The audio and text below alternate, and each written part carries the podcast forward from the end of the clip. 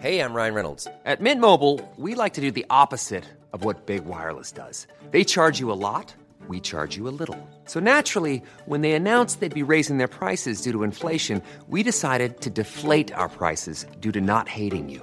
That's right. We're cutting the price of Mint Unlimited from $30 a month to just $15 a month. Give it a try at mintmobile.com slash switch. $45 upfront for three months plus taxes and fees. Promo rate for new customers for limited time. Unlimited more than 40 gigabytes per month. Slows. Full terms at mintmobile.com. Un grand merci à Nintendo d'avoir fait un Nintendo Direct la veille, le jour de l'enregistrement de l'émission. On va aussi vous parler de Hogwarts Legacy, de Tekken 8 et de plein d'autres choses. C'est tout de suite dans le rendez-vous jeu.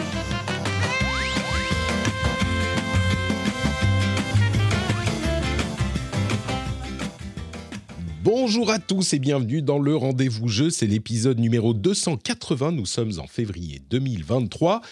Et je suis Patrick Béja, comme toujours depuis le début, je n'ai pas changé de nom. Euh, une personne qui a changé de nom, dans l'émission en tout cas, c'est Maïté, alias Escarina, qui n'est plus Cordoba. Euh, comment ça va, Escar? Je sais pas combien. Du coup, on le rappelle à chaque fois. Quand même. Ça commence sur les chapeaux de roue. Déjà, Eh, je me t'es- faisais insulter juste avant d'arriver. T'étais- T'étais euh, 24 secondes en retard. Moi, j'avais commencé à paniquer, tout ça. Donc, euh, tu vois, je, je- forcément, je retombe sur les classiques. Je suis désolée, c'était dû à une mise à jour Discord euh, un peu longue, malheureusement. Une mise à jour impromptue. Et mettre à jour ton, ton système euh, au moment de l'enregistrement ou d'un live, c'est toujours une excellente idée. Je vous recommande. euh, C'est toujours tout comme ça, tu sais, c'est toujours quand t'es pressé de partir que Ouais. tu veux éteindre ton PC et que ça lance une mise à jour Windows. Bref. Mais Bon. sinon, tout va bien. Euh, je suis content que tu sois là. Je suis aussi content que Camille, alias Milka Meluna, soit là avec nous. Comment ça va, Camille? Et Ça va super, très contente euh, d'être là aussi. C'est la toute première fois pour moi euh, que je participe à un podcast et même que j'écoute un podcast finalement. Incroyable. Donc, euh, On va te convertir aux, aux joies du podcast. Oui, c'est oui, la première totalement. fois, non seulement dans le rendez-vous jeu, mais aussi euh, pour les, pour, dans un podcast tout court. Donc, euh, tu vas voir, on est gentil, nous. T'es t'es bien tombé pour un premier. hein. Euh, nous, on est gentils. on Ouais, est si, si t'arrives pas 24 secondes en retard, euh, on est oui, j'ai cru comprendre.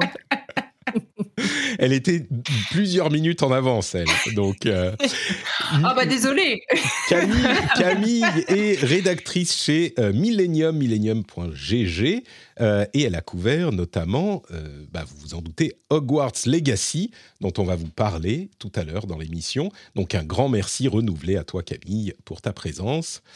Très curieux d'entendre ce que tu en auras pensé. Enfin bon, j'ai lu le test, donc je sais, mais très curieux quand même. On va faire semblant. Euh, un grand merci aussi aux patriotes qui ont rejoint l'émission euh, la semaine dernière. Un certain Mallory Delicourt, que vous connaissez peut-être si vous suivez cette émission. Il y a Super Chacal, qui est d'ailleurs venu sur le Discord et qui nous a demandé des recommandations de jeux à euh, essayer parce qu'il venait de s'abonner au, Game Pass. Donc on a eu une longue discussion sur quel jeu il fallait essayer prioriser dans la forêt du Game Pass. C'est pas facile de s'y retrouver, mais donc merci à toi Super Chacal d'être devenu patriote. On a aussi B-Link qui est pas Blink mais B-Link je pense, Olivier Zava, Pixel et Baptiste Baron. Merci à vous tous de soutenir le rendez-vous jeu et merci aussi au producteur de cet épisode, Steph Sinalco. Je pense que euh, c'est lui qu'on peut remercier pour ce Nintendo Direct euh, inattendu qui a débarqué la veille de l'enregistrement. Jusqu'à ça, on était un petit peu light sur les grosses infos d'actu à retenir et tout à coup, Nintendo annonce un Nintendo Direct et on remplit le conducteur de l'émission. Donc euh, merci beaucoup Steph, on va dire que c'est grâce à toi. Merci à tous les patriotes également. Bon, je crois qu'on est euh, bon pour se lancer dans ce programme qui est finalement bien rempli. Donc on va y aller tout de suite avec la première partie, les infos à retenir.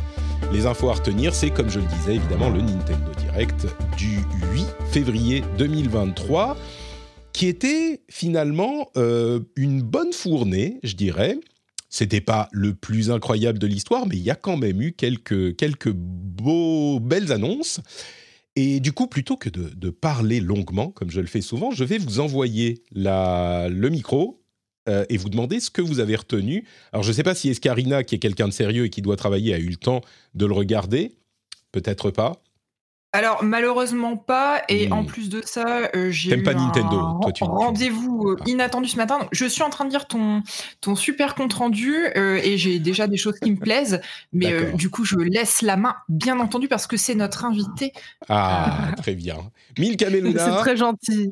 Milka Meluna, est-ce que tu peux nous dire ce que toi tu as retenu? Parce qu'évidemment, tu es une personne de qualité. Tu t'es jeté sur ce Nintendo Direct. Ta journée a été ensoleillée. Tu t'es dit, euh, on va avoir des trucs à dire dans euh, le podcast bizarre que je fais demain. Qu'as-tu retenu? J'en dis rien du tout. Qu'as-tu retenu de ce Nintendo Direct?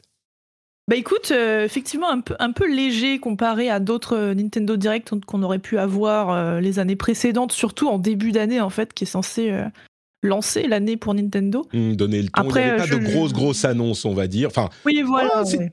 Il y a quelques trucs euh, importants, mais c'est pas qu'ils nous ont annoncé Super Mario Odyssey 2, quoi, par exemple. Ça, on peut. sans Exactement. je, je suppose que voilà, ils réserveront ça peut-être pour le, le Nintendo Direct de l'été. On verra.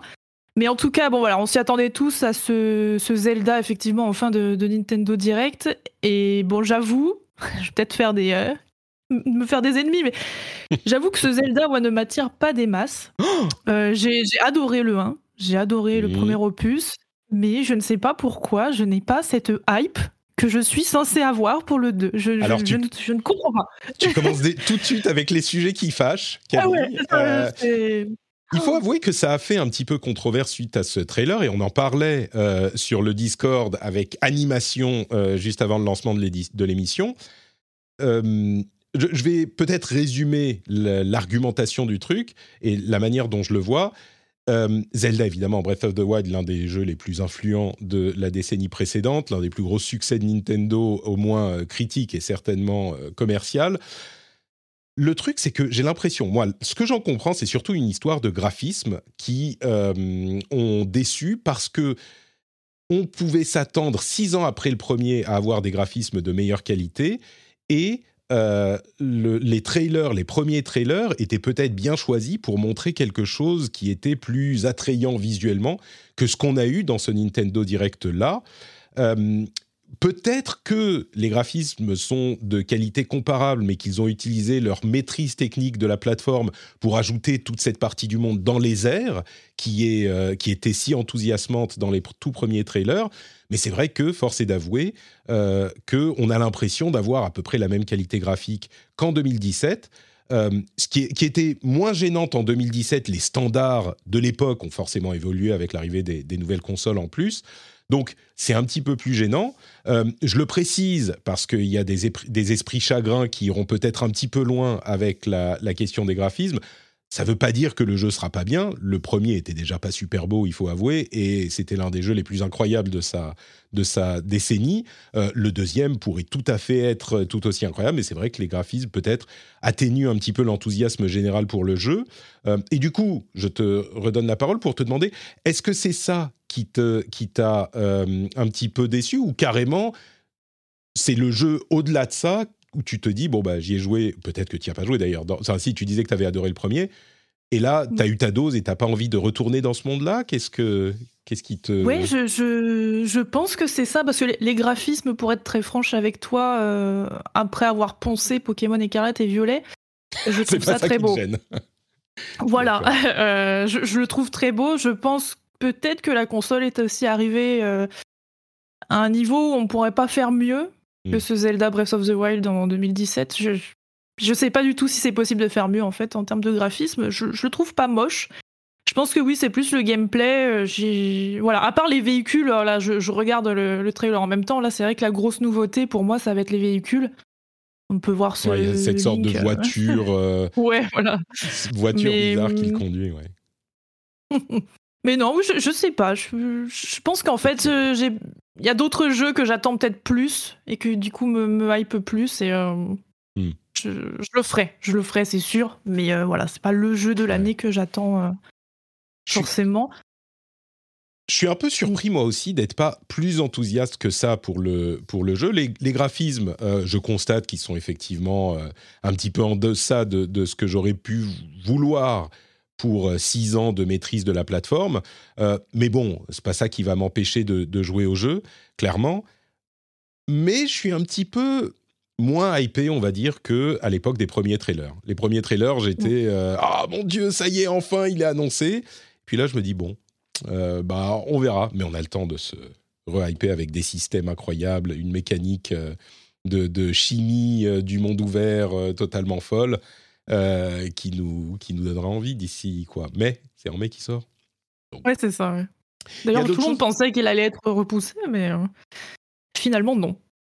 Il y a une autre chose à noter d'ailleurs euh, sur ce Zelda, c'est que le prix a augmenté aux États-Unis. Il passe au prix des jeux de console euh, nouvelle génération, entre guillemets, euh, PS5, Xbox, enfin PS5 en tout cas, à 70 dollars aux États-Unis, ce qui correspond au prix de 80 euros ici. Chez nous, il est resté à 70 euros, ce qui était déjà un prix un petit peu plus élevé que les autres jeux Switch mais il n'a pas, n'est pas passé euh, euh, au, prix supplémentaire. Il faut noter qu'aux États-Unis, c'est 70 sans les taxes. Donc souvent, ça monte à 80 dollars. Donc euh, bon, ça fait, ça fait cher par rapport au prix traditionnel des jeux, des jeux Switch qui sont généralement à 60 dollars, je crois, en tout cas 60 euros chez nous. Ouais, ils sont autour de 60 euros. Moi, j'avais peur que ça prenne 20 euros du coup. Bon, là, ça n'en prend que 10, entre guillemets. Alors, Zelda était déjà 10 euros plus cher que les autres. Zelda était déjà à, 70 et il n'est pas passé à 80 pour la suite. Euh, donc bon, c'est le jeu Nintendo qui est un petit peu plus cher que les autres. Les autres restent à, à, à euh, bah ouais, 60. Et d'ailleurs, euh, on en parlait aussi dans, la, dans le Discord. moi, j'achète mes jeux Nintendo avec les coupons. Tu sais que tu peux acheter pour le Nintendo Switch online. Euh, tu peux acheter deux coupons pour 100 euros qui te donnent droit à deux jeux Nintendo. Et généralement, tous les jeux Nintendo first party sont inclus et certains, je crois, third party peut-être, peut-être pas. Donc moi, je les achète comme ça. Donc ils me coûtent 50 euros de toute façon, vu que je suis abonné. D'autres choses? Oui, pardon? Je disais, c'est pas mal ça, oui. Je, ne connaissais pas, la, la, technique. Petite astuce. Euh, d'autres choses qui t'ont marqué dans le direct? Ouais, alors euh, moi, ça fait une éternité que j'attends un remake ou en tout cas une suite de Fantasy Life. Euh, un énorme jeu mélange de Dragon Quest, Animal Crossing, si je puis dire. Un mélange vraiment sympa qui était sorti sur 3DS, je pense, il y a plus de 10 ans maintenant. J'ai passé des heures sur ce jeu sur la 3DS et, et j'attendais justement voilà, qu'ils annoncent quelque chose sur la Switch parce que ça a vraiment un énorme potentiel. Donc voilà, en fait, tu, choisis ton métier, tu peux être épéiste, pêcheur, cuisinier, etc. La plupart du temps, il faut mélanger tous ces métiers pour pouvoir euh, ramasser des ressources, crafter et tout ça.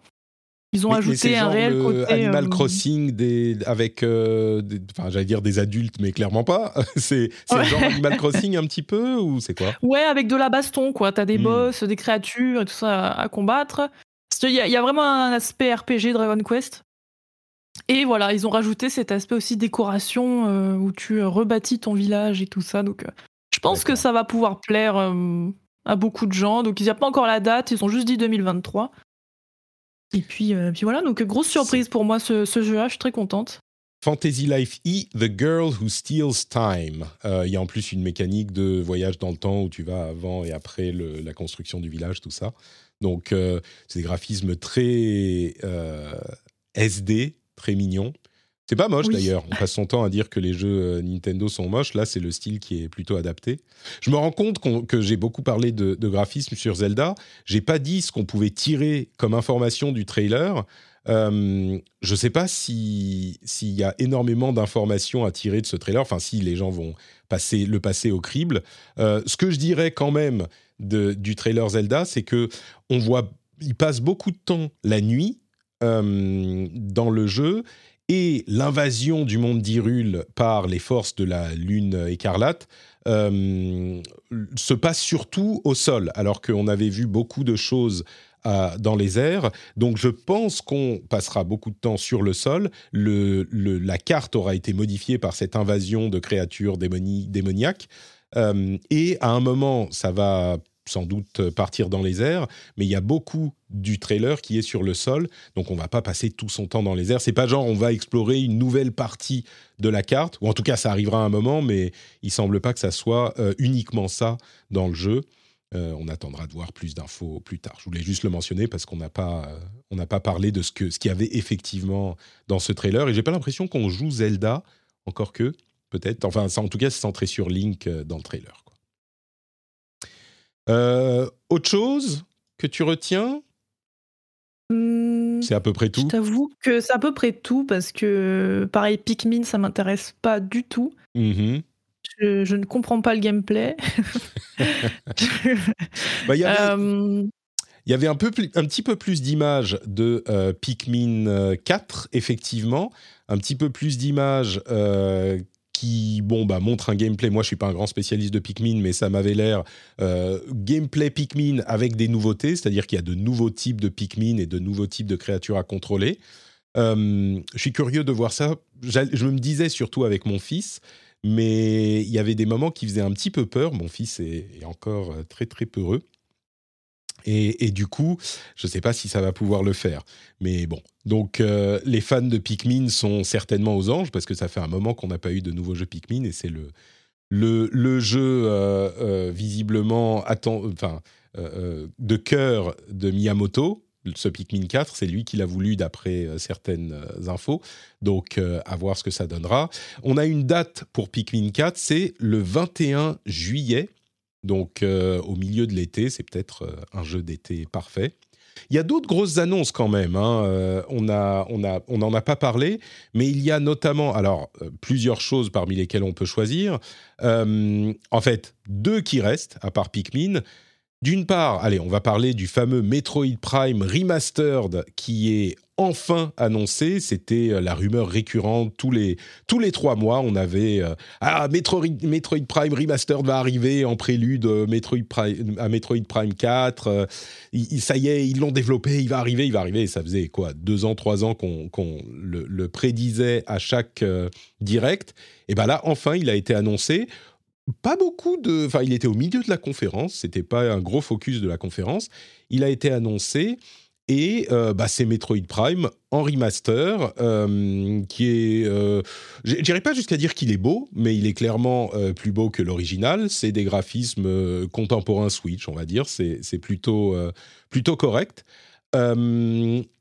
Et puis voilà, bon, bah, pour ceux qui voulaient refaire Metroid Prime dans de bonnes conditions, moi je l'avais acheté sur Wii U à l'époque, euh, quand ils avaient sorti la trilogie, et j'avoue que j'y avais pas vraiment joué. Je sais pas si je retenterai le truc, mais c'est un jeu qui a quand même un, un certain statut dans l'histoire du gaming, donc euh, peut-être qu'il faudrait y passer un petit peu de temps si j'ai un petit peu de temps.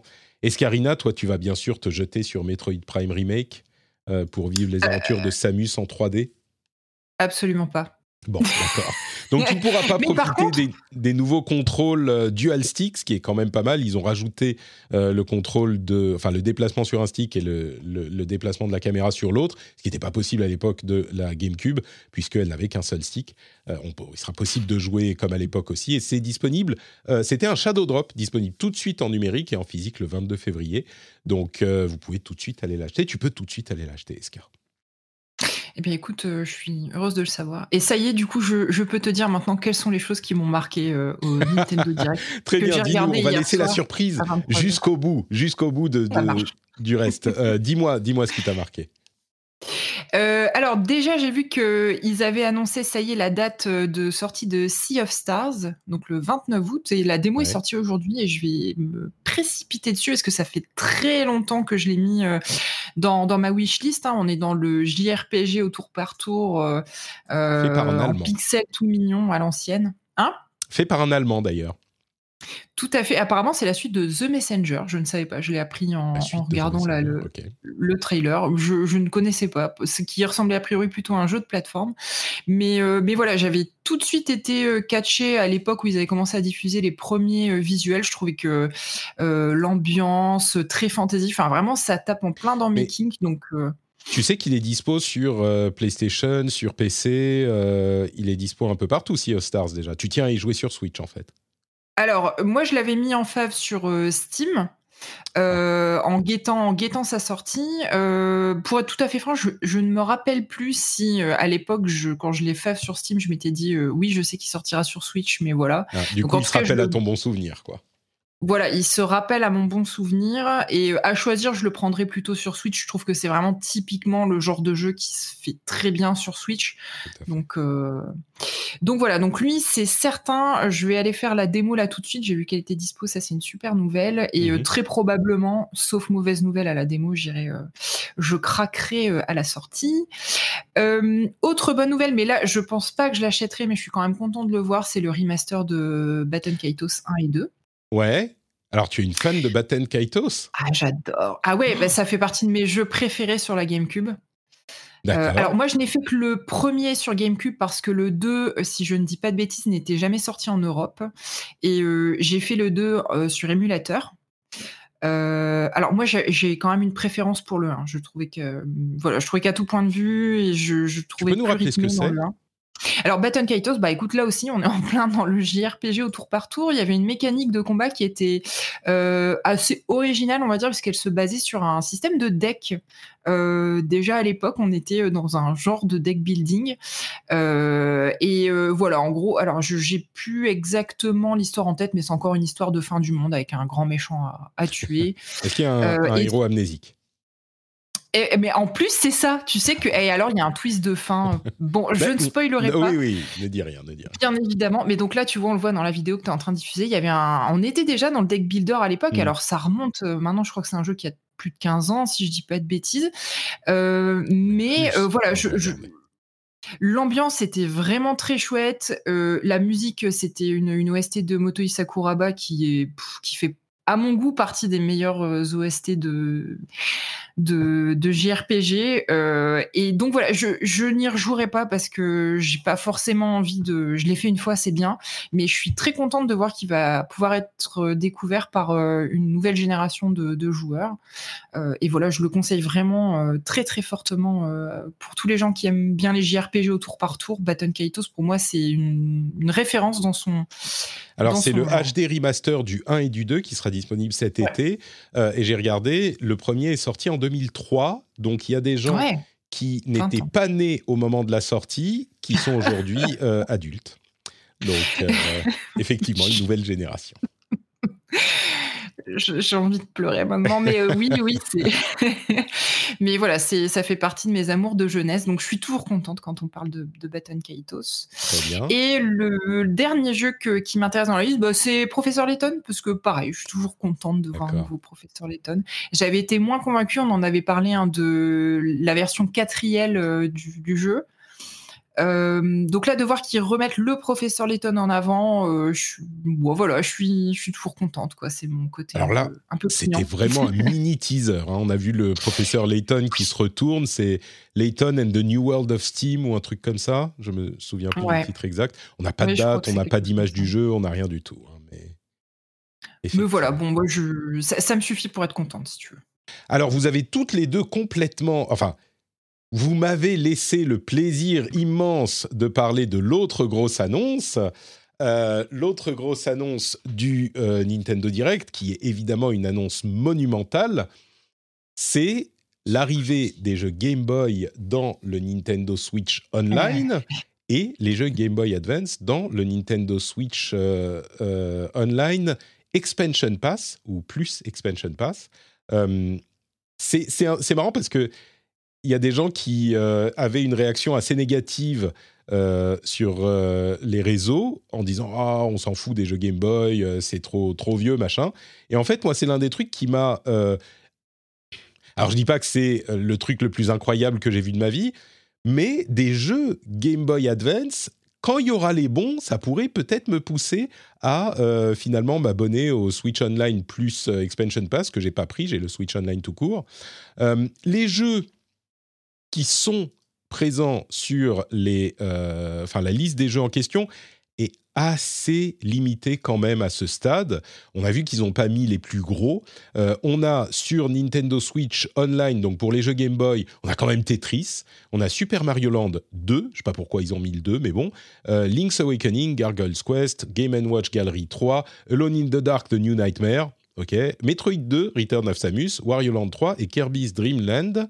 Euh, à l'avenir, il y en aura d'autres, mais bon. Et sur euh, Game Boy Advance euh, pour le Nintendo Switch Online plus Expansion Pass, Super Mario Advance 4, c'est Super Mario Bros 3 avec des niveaux en plus, si je ne m'abuse. WarioWare, Mega Micro Games, Kuru Kuru Kururin, Mario Kart Super Circuit, Mario Luigi Superstar Saga et The Legend of Zelda Minish Cap. Alors, chacun aura des jeux différents dont il se souviendra. Et, pour moi, euh, il y a d'une part, j'aimerais bien voir les premiers Pokémon parce que c'était quand même des jeux Game Boy, et on pourra y jouer en version euh, Game Boy Color ou Game Boy, euh, je ne sais plus quelle autre version, avec filtre de couleur pour les jeux Game Boy.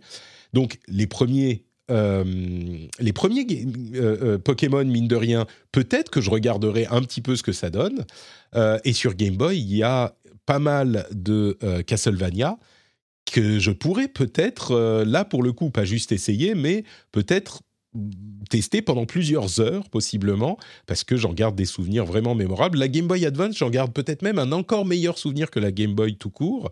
Euh, disons que c'est un petit peu plus, dans mon souvenir, euh, facile à regarder aussi. Euh, le noir et blanc de la Game Boy, ça fait peut-être un peu mal aux yeux au bout d'un moment, mais donc à voir. Moi, je trouve que c'est une belle, un bel ajout à leur, à leur service. J'aimerais bien qu'il y ait plus de jeux, quoi. Mais ils vont en rajouter tous les mois, comme pour leur service Nintendo et, les, enfin Nintendo euh, NES et Super NES, etc. On a des chiffres de l'utilisation de ce service? Pas du tout. Quand même... Du, service des jeux rétro, tu veux dire? Ouais. Mmh. Je, suis, je suis assez. Euh, tu vois, je, je, je... Ça, marcherait pas, ça me surprendrait pas, quoi, en fait. je j'ai du mal à croire qu'on s'abonne au Nintendo Online pour ce service, déjà. Et je me dis, quelqu'un qui lance un jeu, enfin, tu vois, que les gens lancent les jeux pour y jouer 5-10 minutes et voir un petit peu à quoi ça ressemble si tu n'y as pas joué ou se replonger un peu dans l'ambiance. Mais j'ai quand même beaucoup de mal à croire qu'il y ait des gens qui refassent des jeux en entier. Enfin, je, suis assez dubitative. Euh. Ouais, je, pense aussi que. Ouais, Milka, vas-y. Non, je disais, je suis, je suis complètement d'accord avec ça. Tu vois, moi, j'ai le Expression Pass sur la Nintendo Switch depuis euh, que ça existe. Et je n'ai jamais ouvert ces trucs-là. Pourtant, je trouve ça euh, vraiment génial que ça existe en fait. Je ouais, me dis, waouh, de voir quoi. Oui, c'est ça. Puis en fait, je les ai jamais lancés. Donc je pense que oui, les, packs d'extension, tu les prends pour les DLC, là, comme le, Animal Crossing, le Mario Kart. Euh. Ouais. Mais... Bah, c'est un peu, c'est un peu comme les le, le, Amazon Prime il y a tellement de trucs dedans, enfin l'idée en tout cas, il y a plusieurs trucs dedans, donc tu dis bon un petit peu de ci, un petit peu de ça, et puis c'est pas très cher. C'est combien 15 euh, euros de plus par an le expansion pass, un truc du genre? Donc tu dis bon allez, euh, on va on va le prendre pour mm. tous ces trucs en même temps. Euh, pourquoi pas? Je pense que clairement, s'il y avait que ça, personne le prendrait juste pour ça, mais un petit bonus en plus. Et puis, peut-être que Évidemment, mesdames, vous êtes euh, beaucoup trop jeunes pour avoir la nostalgie de ces choses-là. Donc peut-être que c'est pas euh, spécialement pour vous que c'est que c'est créé ces, ces trucs-là. C'est vrai. les, les, vieux jeux du genre, un, un, un, petit Tetris Game Boy, par exemple, bah ça rappelle des souvenirs à certains. Et puis c'est une, euh, c'est aller voir, c'est aller au musée quoi. Là c'est un monument, donc bon à tester une fois on va dire. Alors que Tetris c'est peut-être le jeu qui est le plus le plus euh, jouable longtemps au final, la version Game Boy. Euh, il n'y a plus de Tetris aussi simple, facilement accessible en fait. Mais du coup, tu vois, c'est pour ça, je ne sais pas euh, trop de quelle façon ça a été mis en avant dans le Nintendo Direct, mais s'ils annoncent ça en mode wow, c'est trop bien, la grosse nouveauté, je me dis non, que c'est quand même ils ont dit bah voilà un truc en plus pour vos abonnements. C'est ça qui a été, tu vois, c'était pas non plus. Bon, on a aussi euh, une date pour Advance Wars. Euh, oui, entre parenthèses, ces trucs-là sont disponibles là euh, aujourd'hui hein, sur le Game Boy et Game Boy Advance. Advance Wars 1 plus 2 Reboot Camp est disponible en avril. Et le dernier truc dont j'aimerais parler, qui moi, du coup, me met des étoiles dans les yeux, c'est le 6 mars, on aura Dead Cells Return to Castlevania, une extension de Dead Cells qui n'en finit plus de faire des extensions cool, euh, une extension payante. Il y en avait eu deux au début et là c'est la troisième, je crois, peut-être la quatrième. Et donc c'est vraiment une extension euh, entièrement thématique sur Castlevania et on a euh, les armes de Castlevania, des personnages qui vont nous aider, euh, Richter Belmont et Alucard. Alucard, ça vient de Castlevania, de Super Castlevania à l'époque, hein. euh, non, de Castlevania X. Et, donc c'est ce thème-là, et on a aussi Dracula, etc. Moi, je suis complètement, complètement, comment dire Acquis à la cause. Oui, non, mais c'est ça. Je, je, vais me jeter dessus, quoi. Là, il mais tu sais, moi, j'ai adoré faire Dead Cells. J'ai fait aucun des DLC parce que je suis pas une, joueuse de DLC. Je pense que celui-là, je le ferai pas. Mais je trouve que c'est trop bien parce que je trouve que c'est une forme de reconnaissance qu'ils aient pu avoir euh, l'accès à cette licence-là. C'est vraiment une, belle forme de reconnaissance de leur travail. Et quand tu vois d'où part Motion Twin, c'est c'est vraiment une success story. Euh, je suis trop contente pour eux, quoi, en fait, tout simplement. Complètement, ouais. Euh, effectivement, c'est Symphony of the Night, mais c'est pas Castlevania X au Japon? Symphony of the Night, je crois que c'est X. Tous les jeux PlayStation s'appelaient X à l'époque. C'était machin X, truc X. Je crois que c'est ça. Quelle honte. Je ne me souviens plus du nom de Castlevania. Je vais aller vérifier. Euh, mais oui, oui, complètement. Et puis c'est le fait que, que Konami ait autorisé l'utilisation de sa licence. Je trouve ça. je trouve ça. Et, clairement, ils font des ouvertures vers le. Euh, vers leur côté gaming euh, chez, chez, chez, hum, Konami depuis un certain temps. Donc, euh, bon, on va voir. On va voir ce que ça donnera, mais celui-là, euh, je, suis, je suis complètement, complètement à fond. Euh, Dracula X, c'était sur Super Nintendo. Symphony of the Night, il est sur PlayStation. Mes excuses à cette vénérable série et aux auditeurs, à tous les auditeurs et les auditrices pour ne pas avoir, ne pas m'être souvenu immédiatement de cette différence. Euh, je suis contrit et j'irai faire mes prières à notre Seigneur Dracula euh, après cette émission. Bon ben voilà, euh, je crois que c'est à peu près tout pour ce Nintendo Direct. On en a couvert. Enfin, il y avait plein d'autres jeux. Hein. On ne peut pas tout couvrir. Il y a sûrement des trucs que vous attendiez avec impatience et qu'on n'a pas couvert, mais il y avait. Euh, voilà pour les trucs. Il y avait une démo. Il y a une démo dispo pour Octopath Traveler aussi. Bon, ce genre de choses. Plein, plein de choses. Euh, en plus, que vous verrez arriver sur vos Switch très bientôt. Un mot pour dire que les résultats financiers sont tombés pour Nintendo. Euh, les résultats de l'année, euh, enfin du trimestre, euh, ils ont un peu moins de rentrées et ils pensent vendre un peu moins de consoles sur l'année. Ils sont passés d'une prévision de 19 millions à 18 millions seulement sur l'année, sachant que je crois qu'ils étaient passés de moins à 19 millions il y a quelques mois. Donc ça reste quand même des ventes très très fortes. Et surtout, la Switch est arrivée à euh, la troisième place de la console la plus des consoles les plus vendues de l'histoire. Elle a dépassé euh, la console précédente, euh, dont je ne me souviens plus du, de laquelle c'était. Hop, je vais aller très vite et très discrètement sur Wikipédia. On se souvenait, hein, ça allait arriver. Oui, c'était ça. C'était la Game Boy, Game Boy Color et la PlayStation 4 qui est maintenant en cinquième position. Devant, il y a quand même encore du chemin à parcourir. C'est la PlayStation 2 à 155 millions et la DS à 154 millions. La Switch est aujourd'hui à 122 millions, troisième console la plus vendue de l'histoire.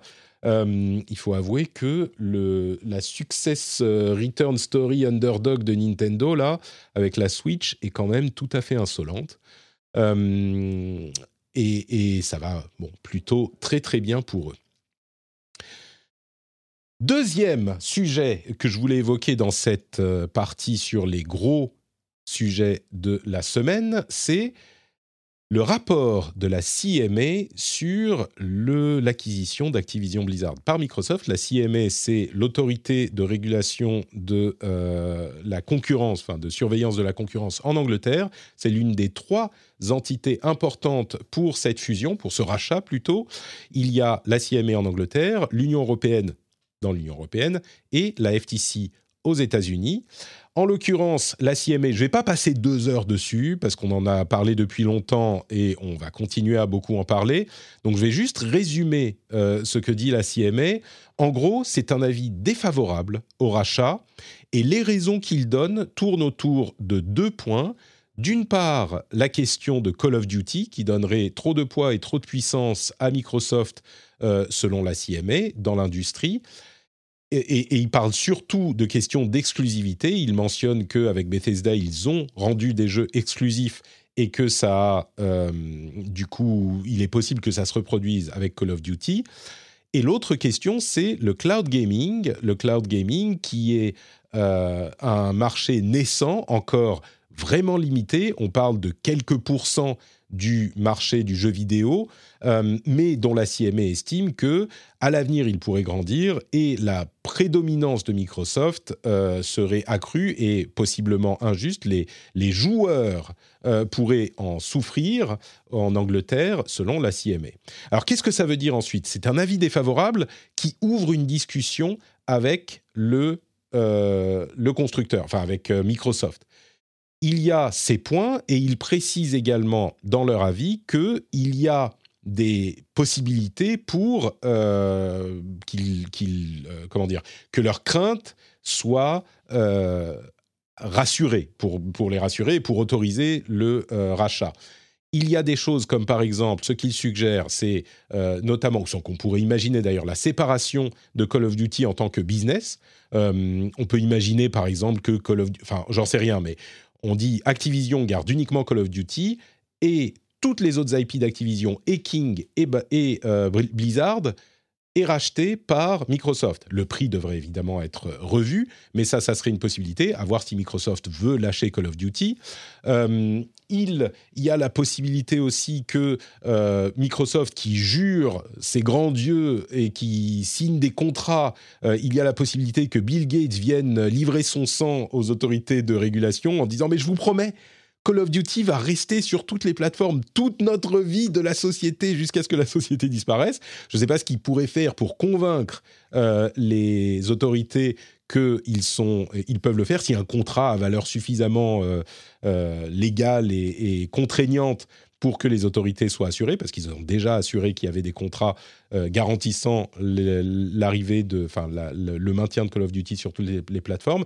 Je ne sais pas s'ils pourraient faire quelque chose. Il y a une forme légale qui euh, serait acceptable pour les autorités de régulation. Là, peut-être que ça conviendrait. Peut-être aussi promettre que Call of Duty ne serait pas sur le Game Pass, parce que même si aujourd'hui ils ont promis que Call of Duty serait sur toutes les plateformes, bah, s'il est aussi sur le Game Pass, ça pourrait, vu le poids du jeu, donner une importance démesurée au Game Pass et euh, attirer plus de, joueurs que prévu. Là, c'est le Game Pass, mais c'est séparé du cloud euh, gaming, qui n'est pas un truc qui a été évoqué par les, les autorités, enfin par la CMA en l'occurrence. Donc, plein de choses qu'ils pourraient proposer, euh, plein de choses qui seraient acceptables pour la CMA, à voir si Microsoft pourrait euh, les accepter de son côté. Et la réponse de Microsoft doit être envoyée d'ici le 1er mars, si je ne m'abuse. Et du coup, cette réponse va, euh, c'est ça, c'est jusqu'au 1er mars, dans cet excellent article de, de Frandroid, de, notre ami Cassim. Ils ont jusqu'au 1er mars pour proposer euh, quelque chose. Si jamais ils trouvent un accord, évidemment, ça pourrait donner là aussi le là sur euh, les discussions qu'ils auront avec l'Union européenne et la FTC.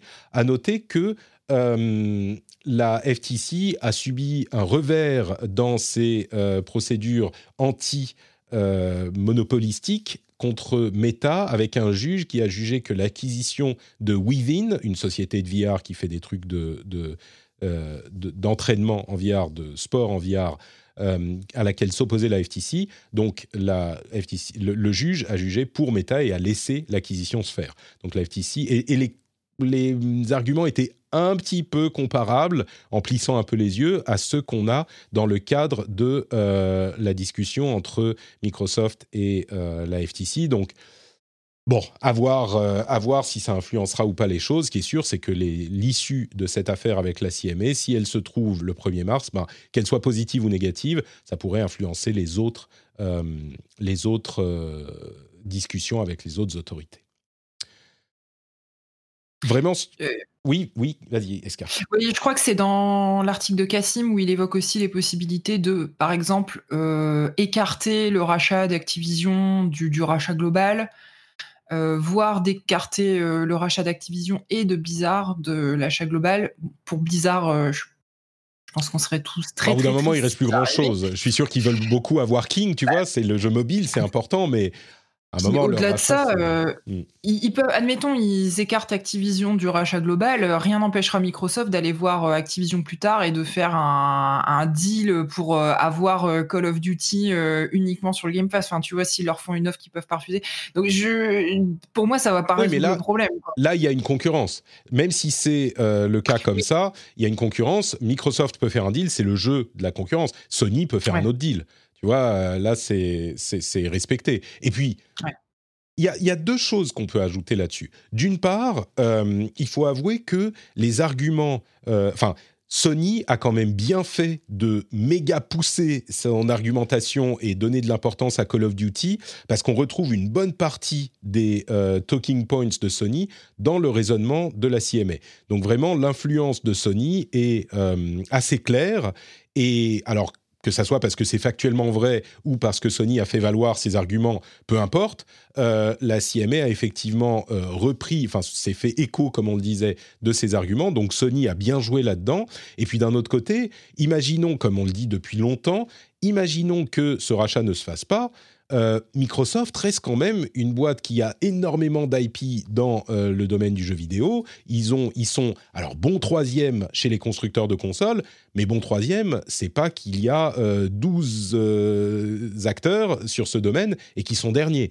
Ils ont quand même totalement leur, leur, une force indéniable dans, dans, ce, dans cette industrie.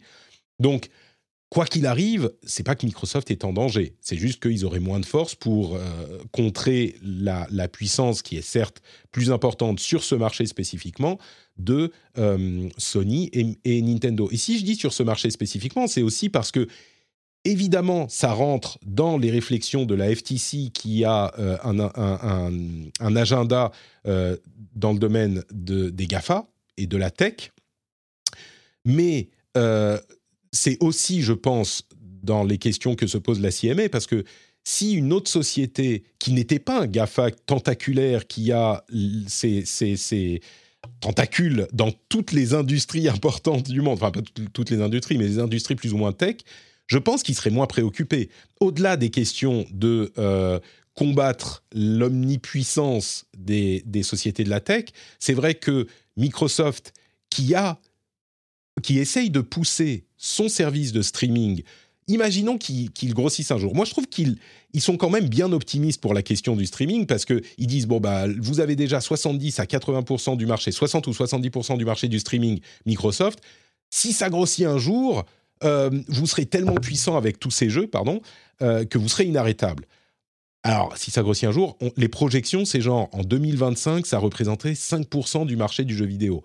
Moi, j'ai pas l'impression que tout à coup, le streaming serait tellement puissant que ça donnerait à Microsoft un poids euh, de contrôle de toute l'industrie du jeu vidéo. Mais bon, peut-être, imaginons que en 2030, euh, le streaming représente 50% du marché du jeu vidéo, j'en sais rien, je dis ça au hasard. Bah, c'est vrai que Microsoft, qui a euh, euh, qui a le plus gros système d'exploitation, qui a des serveurs euh, et du, computing, du cloud computing partout, Azure, le moteur de recherche avec l'intelligence artificielle qui viennent de présenter, qui pourrait grossir en, taille, qui a Office, enfin, qui a tout ça, tu peux imaginer qu'ils peuvent pousser leur prédominance dans le streaming plus fortement qu'une autre boîte comme Sony ou même Nintendo qui sont hyper spécialisés dans le jeu vidéo. Donc, Moi, je n'ai pas l'impression que le streaming soit en train de prendre cette trajectoire euh, inarrêtable, et donc je souscris pas aux arguments de la CMA, mais je comprends leur raisonnement. Si jamais ça se produit, euh, on pourrait se dire en 2030, ah bah merde, on aurait dû empêcher le rachat d'Activision Blizzard avec Call of Duty euh, à ce moment-là. Maintenant, il est trop tard. J'ai pas l'impression que ça se produise, mais je comprends pourquoi ils arrivent à ce raisonnement-là. Bon, euh, on me demande dans la chatroom, Microsoft n'est pas en danger, mais Xbox peut-être. Alors vraiment, euh, le, problème c'est que vu comment Microsoft gère ses marques Xbox, ça n'a rien donné pendant ces deux trois dernières années. Alors ça prend du temps de développer un jeu, mais quand même, ils ont des énormes IP, ils ont énormément de puissance, ils ont tous les outils même sans Call of Duty et même sans Activision et Blizzard. Ils ont tous les outils pour s'imposer. Et puis ils pourraient développer, ils ont plus d'argent que, que, le pape, euh, ils, ont, ils pourraient largement développer des, des jeux euh, incontournables, euh, avec ou sans Activision Blizzard. Le truc, c'est qu'on a l'impression que bah, ça traîne, ça traîne et ça vient pas, quoi. Donc, qu'est-ce qui se passe? On ne sait pas. Et puis, s'ils promettent de ne pas... qu'est-ce qu'il faut promettre? C'est un autre point, mais qu'est-ce qu'il faut promettre pour Call of Duty? Est-ce qu'il faut dire jusqu'en... Si on vous promet de le garder jusqu'en 2035, 2040, est-ce qu'il y a un truc qu'il pourrait promettre pour que ça marche? Déjà, euh, moi, si on m'avait demandé en 2005 ou en 2010, jusqu'à quand tu crois que Call of Duty sera important, j'aurais dit, je sais pas, encore 4-5 ans, quoi. Mais c'est vraiment, pour tout ce qu'on peut reprocher à Activision et à Bobby Kotick, Dieu sait qu'il y a des choses à leur reprocher, la, la longévité de Call of Duty est hallucinante. Call of Duty, c'est une licence qui a quoi 15 ans, 20 ans? Et c'est toujours l'un des plus gros jeux du monde, si ce n'est le plus gros jeu du monde. C'est incroyable qu'ils aient réussi à la maintenir aussi longtemps. Mais est-ce que ça veut dire qu'en 2035, enfin en 3-4 ans, une licence peut se casser la gueule? Euh, Je sais pas. C'est difficile de se dire. Call of Duty est tellement important aujourd'hui, et dans 10 ans, il sera toujours aussi important. Dans 15 ans, il sera toujours aussi important. Est-ce que ça sera le cas?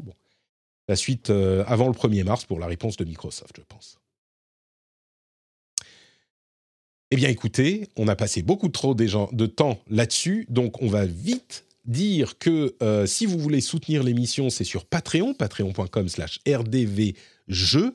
Vous pouvez y aller et non seulement avoir des euh, bonus super cool comme des after-shows, des éditos, l'émission sans pub, euh, sans pub au début, sans ce laïus au milieu, sans pub à la fin, rien de tout ça, et juste le plaisir de parler de jeux vidéo. Et en plus de ça, vous avez le plaisir de soutenir un créateur que vous appréciez. Euh, j'espère en tout cas, si vous écoutez, j'espère que vous appréciez. Donc vous pouvez aller sur patreon.com slash rdvjeux comme d'autres qui l'ont fait avant, vous et qui permettent à cette émission de continuer à exister. Un grand, grand merci à vous tous et à vous toutes de soutenir le rendez-vous jeu, patreon.com slash rdvjeux. Le lien est dans les notes de l'émission. Ou alors, euh, si vous ne le faites pas tout de suite là dans les transports en commun ou là où vous êtes à votre café, ben, quand vous rentrez chez vous, vous mettez les clés dans le bol, ça fait cling et vous dites cling Patrick. Patreon.com slash rdvjeux. Le lien est dans les notes de l'émission.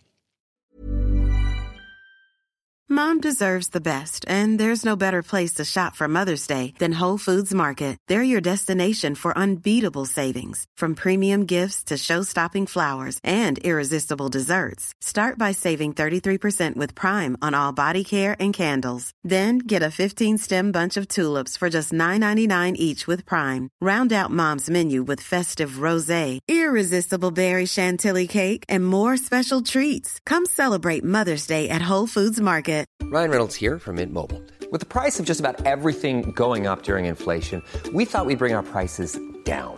So to help us, we brought in a reverse auctioneer, which is apparently a thing. Mint Mobile unlimited premium wireless. Ready to get 30, 30, bit to get 30, bit to get 20, 20, 20, bit to get 20, 20, bit to get 15, 15, 15, 15 just 15 bucks a month. So, Give it a try at mintmobile.com/switch. slash $45 up front for 3 months plus taxes and fees. Promo rate for new customers for limited time. Unlimited more than 40 gigabytes per month slows. Full terms at mintmobile.com. Et la suite, c'est la section Nos jeux du moment avec le retour dans l'émission de Milka Meluna. Je veux dire le retour parce que j'ai tellement occupé l'espace ces dix dernières minutes que euh, on l'a plus entendue. Mais elle est là, elle est bien là et elle a joué. Alors on parlera dans. Est-ce qu'on est-ce qu'on fait controverse avant les jeux ou après? Peut-être qu'on va parler d'autres jeux après. Euh, et, que donc on, parle de controverse un petit peu avant. Je sais pas, je te laisse le, le choix, Milka Meluna. On fait le, les trucs euh, désagréables avant ou après? Question épineuse. Euh, oui, faisons-le avant, pourquoi pas, effectivement. Très bien. Alors, il y a eu beaucoup de questions sur est-ce qu'il faut en parler, est-ce qu'il ne faut pas en parler, est-ce que ça fait partie de euh, la, la euh, comment dire, est-ce que ça fait partie de la review d'un jeu ou pas? Bon, moi personnellement, j'en ai d'ailleurs beaucoup discuté euh, avec les gens du Discord encore, et ils ont un petit peu, je pensais en parler de toute façon, mais ils m'ont un petit peu convaincu que c'était important de le faire, encore plus que je ne l'étais encore. Donc de quoi s'agit-il? Je pense que vous êtes au courant, euh, mais peu importe, on va le faire quand même parce que c'est bon de le savoir, même s'il y a des gens qui ne le savent pas parmi vous. Euh, au moins, vous, vous, comprendrez. Euh, Harry Potter, série de livres bien connue, écrite par J.K. Rowling. J.K. Rowling qui a, depuis quelques années, pris une position transphobe assez claire sur les réseaux sociaux et dans ses actions en général.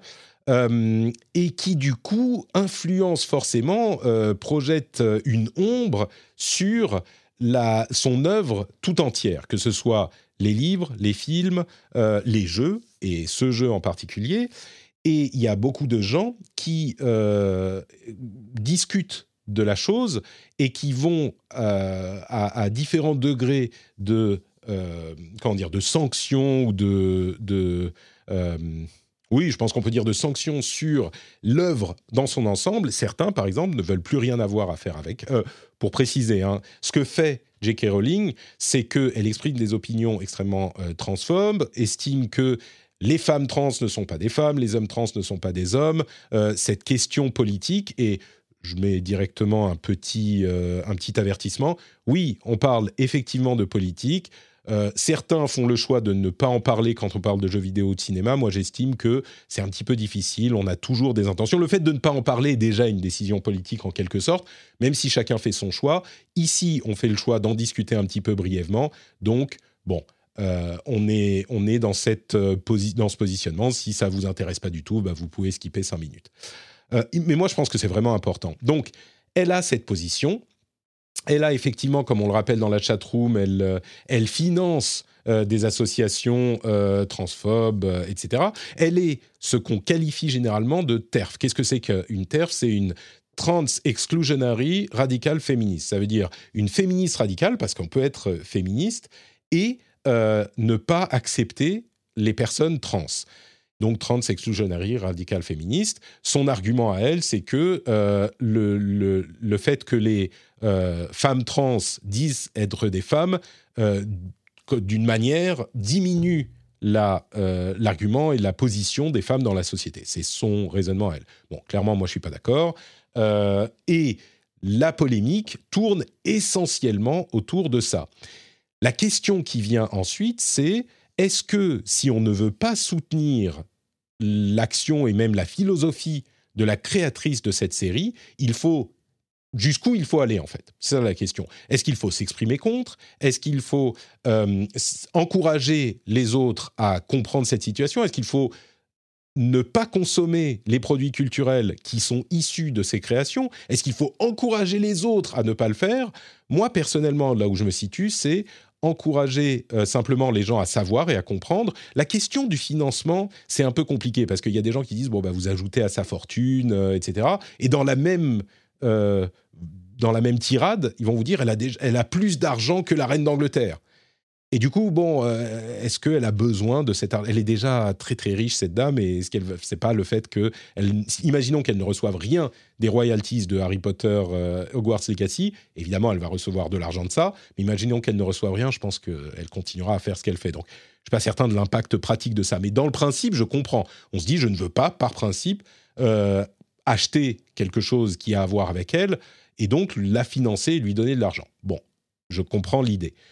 Au-delà de ça, moi, il y a un truc qui me pose problème et que j'avais euh, formulé dans mon esprit au moment des scandales avec Activision Blizzard et World of Warcraft. Il y a des gens qui parlaient de boycotter World of Warcraft, comme là on parle de boycotter Hogwarts Legacy.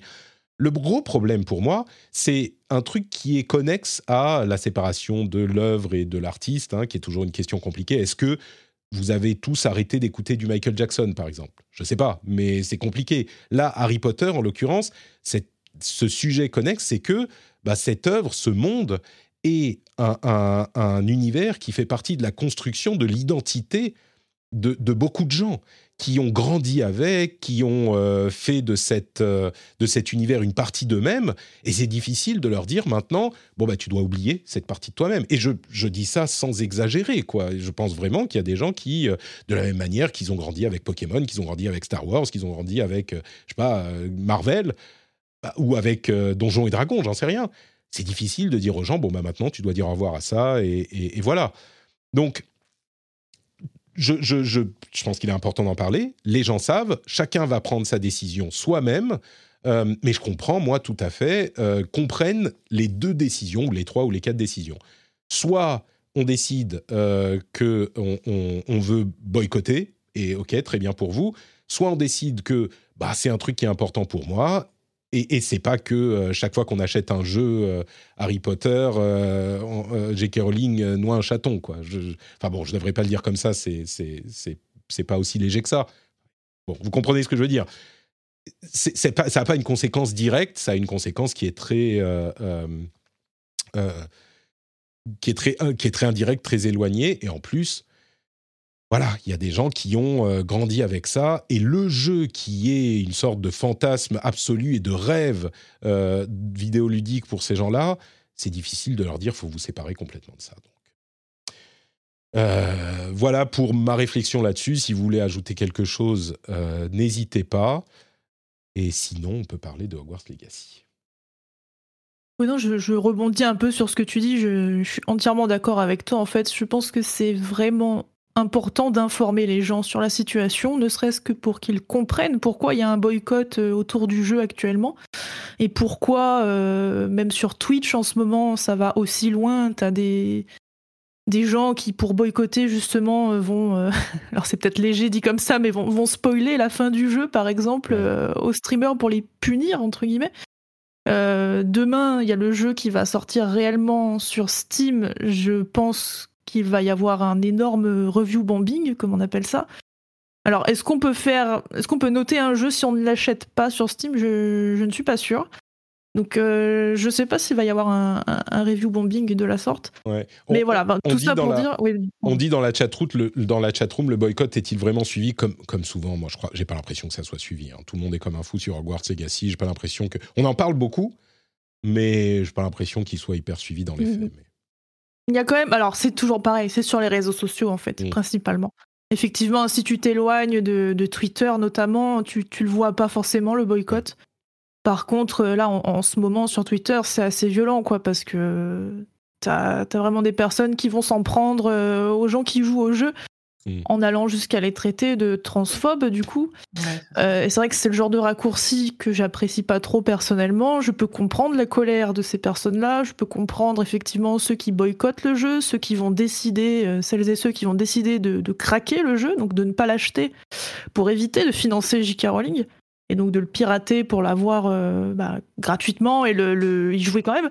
Ouais, Mais, moi je dirais voilà, va au bout t'as- de ton truc quoi. Soit tu, Oui, soit voilà, tu dis que tu joues pas et tu joues pas, le craquer c'est Exactement. bon, Oui, bon, chacun. Non, non, mais je, suis- je suis d'accord. Moi, voilà, Mm. après, c'est. C'est comme pour toutes les, les causes, si je puis dire. T'as forcément des actions qui peuvent paraître Mm. un peu extrémistes. euh, Mais voilà, c'est important d'informer, c'est important de choisir soi-même ce qu'on veut en faire de tout ça. Et, euh, et voilà, jouer à Hogwarts Legacy, ça ne veut pas dire qu'on est forcément euh, transphobe, quoi. Je pense que Je tenais à le, le repréciser parce que c'est important. Mais euh, Escarina, tu as une chose à ajouter? Je vois que tu, tu voulais prendre la parole. Oui, moi je me, je me sens toujours euh, mal à l'aise de prendre la parole pour une communauté. euh, Enfin, tu vois. Je t'es pas obligé. je- hein. Non, mais tu vois, je, c'est, toujours, je, je comprends le problème, mais j'ai du mal à prendre la parole. Moi, je suis pas trans, donc euh, m'exprimer à leur place, c'est compliqué. Mais ça nous met dans une situation où, bah, aujourd'hui, bien évidemment, que Hogwarts Legacy est important dans le paysage du jeu vidéo euh, pour tout un tas de raisons, parce que ça remet sur le devant de la scène une, licence qui est mondialement, mondialement connue, euh, dans un titre qu'on espère de grande qualité. Donc du coup, on a envie d'y jouer, on a envie de le tester, mais face à ça, qu'est-ce qu'il faut faire? Est-ce qu'il faut complètement ne pas parler de la polémique parce qu'on se concentre sur le jeu? Est-ce qu'au contraire, il faut parler de la polémique. Et dans ce cas-là, comment le faire? Euh, Est-ce que c'est juste exposer le- les propos de, de Rowling? Est-ce que c'est mettre en lumière euh, le- la, la population trans dans le monde du jeu vidéo, les, les créateurs trans, tu vois, parler d'eux, les mettre un peu en avant? Je et, et donc dans ce cas-là, enfin, je sais que moi je me sens pas légitime parce que je suis pas assez au courant de tout ça. Donc c'est compliqué et au final on se dit est-ce que au final il vaut mieux juste pas parler du jeu, mais enfin c'est vraiment pas un sujet simple quoi. Bah écoute, nous on a choisi de le faire, on a choisi de parler, enfin moi je vais pas parler pour vous, j'ai choisi de- d'en parler. Euh, un petit peu aussi parce qu'il y avait beaucoup de tests qui ne l'évoquaient pas, j'ai vu dans les tests en, France. Je m'attendais à ce qu'il y ait un petit encart ou un truc aux, aux États-Unis, ils disent souvent tout en bas, un petit truc genre euh, on sait que voilà, polémique et on en parle et nous on a choisi de le faire. En France, j'en ai pas vu beaucoup. Mais, euh, mais donc ça m'a un petit peu réconforté dans l'idée de, de, le mentionner.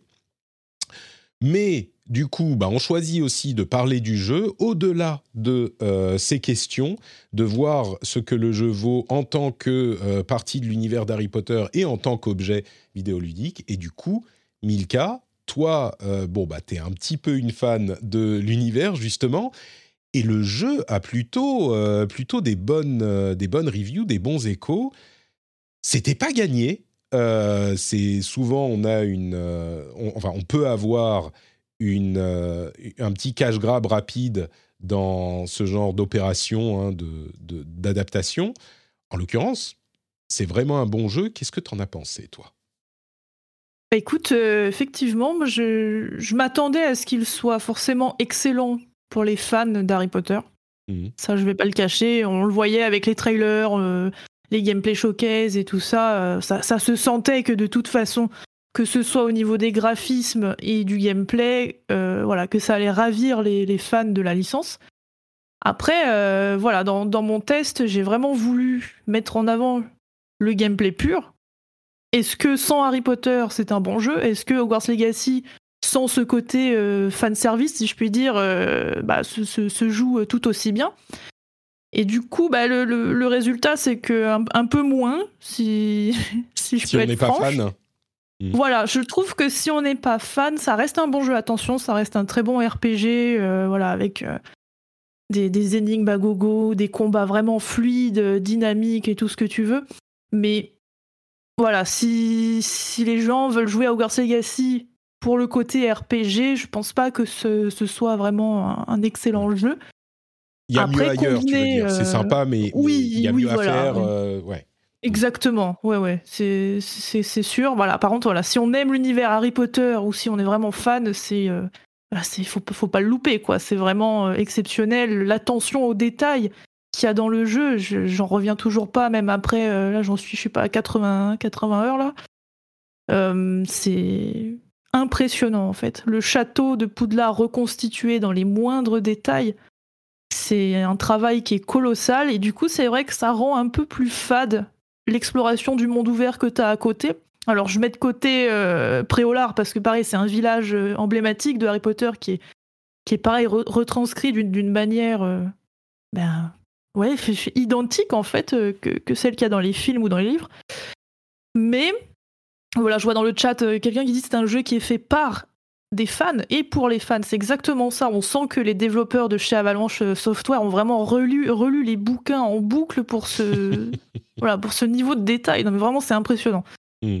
Mais, mais voilà, passer ce côté euh, vraiment exceptionnel d'exploration du château de Préolard, c'est vrai que le, le monde ouvert à côté est peut-être un peu moins euh, folichon. Euh, le, RPG en lui-même, il est, il est basique. Si tu veux, on retrouve des mécaniques vraiment très simplistes, mais qui sont agréables quand même. Enfin, moi, j'ai apprécié jouer à ce jeu et j'apprécie encore. Donc, voilà il y a plusieurs éléments qui sont. Alors, comme tu dis, c'est un RPG monde ouvert euh, classique, mais compétent. Hein. C'est pas parce que là, on a l'impression que tu es un peu tiède dessus en dehors de, du fan service, enfin, qui va plus loin que le fan service. Mais, mais de ce que je comprends des reviews que j'ai lues, c'est qu'il il est quand même bon. Il y a même, et on va parler de, de, la base peut-être après, mais il y a même des éléments comme le combat qui sont vraiment surprenants par leur qualité. Euh, le combat au, à la baguette magique, là, qui sont surprenants par leur qualité tout court, n'est-ce pas? Ah oui, oui, ça c'était une de mes craintes sur le jeu d'ailleurs. Quand on voyait les combats dans les trailers ou les gameplay showcase, c'est vrai que ça faisait euh, pas un peu mou parce qu'on voyait que c'était fluide, mais je sais pas comment expliquer, on n'arrivait pas à se rendre compte. Et manette en main, c'est vraiment exceptionnel. Enfin, c'est tu, tu sens tous les, sortilèges que tu lances, les combos. Euh, tu as des finishes aussi. Euh, quand tu peux à la fin lancer une attaque un peu spéciale pour bah, pour terminer le, le boss, si je puis dire. Mais euh, ouais, ouais, non, ça a été vraiment bien pensé. Ce... Euh, à, lancer, c'est ça, un gros coup euh, spectaculaire, quoi. Exactement. T'as la petite, le petit sixième sens derrière la tête, comme dans Spider-Man ou dans, Arkham Knight, là, tu sais, où, tu peux esquiver, faire tes roulades, te protéger. Et ce système aussi de couleurs que j'ai bien apprécié pour briser les boucliers, là, t'es obligé de lancer le bon sortilège. Du coup, t'as toujours quelque chose à, à penser, en fait. C'est pas juste euh, piou piou piou avec ta baguette. Euh. Du coup, c'est pas. Parce que moi, ce que j'imagine quand on me dit, euh, vas-y Patrick, design un système de combat à la baguette, je me dis, bon, bah, ma baguette, c'est un flingue. euh, et on fait euh, piou piou piou avec le flingue, tu vois. Là, il y a des sorts différents qui ont des effets différents au-delà des, des boucliers. Euh, Est-ce que tu peux nous, nous donner un petit goût du, du système de combat et de ce qui en fait le sel ou c'est compliqué à expliquer? C'est alors c'est mieux manette en main effectivement, mais en fait ça va dépendre du mode de difficulté que tu choisis au début. Faut, on va pas se le cacher. Si tu prends le mode histoire ou le mode facile, euh, bon bah là oui c'est plus du piou piou piou Ouais. parce que voilà t'es- puis t'es ultra guidé euh, sur le moment où il faut esquiver et tout ça. Par contre, quand tu passes en mode normal ou difficile, là, t'as vraiment cette sensation de contrôler le, le combat. Donc, t'as des sortilèges, effectivement, de contrôle, où euh, tu peux euh, mettre en l'air tes ennemis pour les ralentir, euh, les glacer, pour, pareil, pour les, stun un peu. Tu auras des, sorts de force, donc c'est ceux qu'on voit en rouge dans la barre en bas à droite, qui sont vraiment là pour faire du dégât pur et dur. Euh, t'as voilà, t'as plein d'autres sorts un peu comme ça, qui sont à la fois utiles en situation de combat ou même en situation d'exploration. Par contre, pour moi, je- je- j'enchaîne un peu là-dessus, je suis désolée, mais c'est vrai que l'un des gros points négatifs du jeu, en fait, c'est que t'as des sortilèges pour tout, et Mm. parfois c'est un peu inutile. Donc, je sais pas si tu vois le diamant en bas à droite, t'as quatre petits Avec les quatre losanges. sorts, euh, ouais. Mhm. voilà, exactement. Donc ça, tu peux en avoir quatre différents des, euh, des comme ça. Donc tu peux faire quatre builds différents de, de sortilèges. Et en fait, euh, sur les quatre, t'en as deux qui vont vraiment te servir à aller brosser ton animal, le nourrir, Euh, ranger tes objets dans ta salle sur demande. Enfin, tu vois ce que je veux dire? Ils ont, ils ont invo- inventé, enfin pas inventé, les sortilèges existaient déjà, mais ils ont attribué des slots de sortilèges pour des sortilèges justement qui n'en auraient pas eu besoin. Mhm. Par exemple, quand tu mets ton bouclier autour de toi, t'as juste à appuyer sur triangle sur PS5 et ça te fait un bouclier. T'as pas besoin d'avoir un emplacement euh, Mhm. précis dans, dans les sortilèges. Enfin, voilà, bon, c'est euh, Bon, c'est du détail, du- mais. ça m'a un peu frustré, ouais. Du coup, bon, système de combat euh, sympathique avec ces, ces histoires de, de, de couleurs de sorts qui correspondent à des boucliers, etc. Euh, mais on a un petit peu euh, sauté le début, en fait. On est, il y a, il y a deux, deux choses. Enfin, il y a une chose qui marque, c'est que on a l'impression que c'est tellement proche de l'univers de Harry Potter, alors que c'est 100 ans plus tôt. On l'a pas précisé, mais je pense que les gens savent. C'est 100 ans plus tôt. On est au 19e. hein. Et mais en fait, l'univers de Harry Potter est tellement genre euh, école traditionnelle coincée dans les traditions du siècle d'avant qu'on a l'impression d'être à Poudlard presque de Harry Potter. Donc c'est malin cette, euh, cette euh, astuce parce que même si on est 100 ans plus tôt, on n'est pas vraiment dépaysé. C'est pas que eux ils sont coincés genre en, en 1790 quoi. Ils sont vraiment à leur époque, donc c'est assez familier. Et du coup, le jeu en lui-même, euh, on a dit, c'est, enfin, tu nous as dit, c'est un jeu de rôle open world dans la, le- le- les environs de Poudlard, mais on vit la vie d'un euh, étudiant de Poudlard. Alors, on arrive direct en cinquième année, mais ça, c'est un détail. On est placé dans une, euh, comment on dit, l'une des quatre, l'un des quatre groupes, et, pouf Les maisons, ouais. maison. ouais. les maisons. Et on, choisit, on définit son personnage, on est placé euh, dans une des maisons, et puis après, on fait quoi? On se balade dans le château, il y a une histoire, il y a des quêtes, il y a des quêtes annexes, il y a un mystère. Enfin, un mystère, j'imagine, comme tous les Harry Potter. Beaucoup de gens ont, parlé euh, en, grand bien du déplacement en balai. Euh, comment ça se passe, en fait, la prise en main?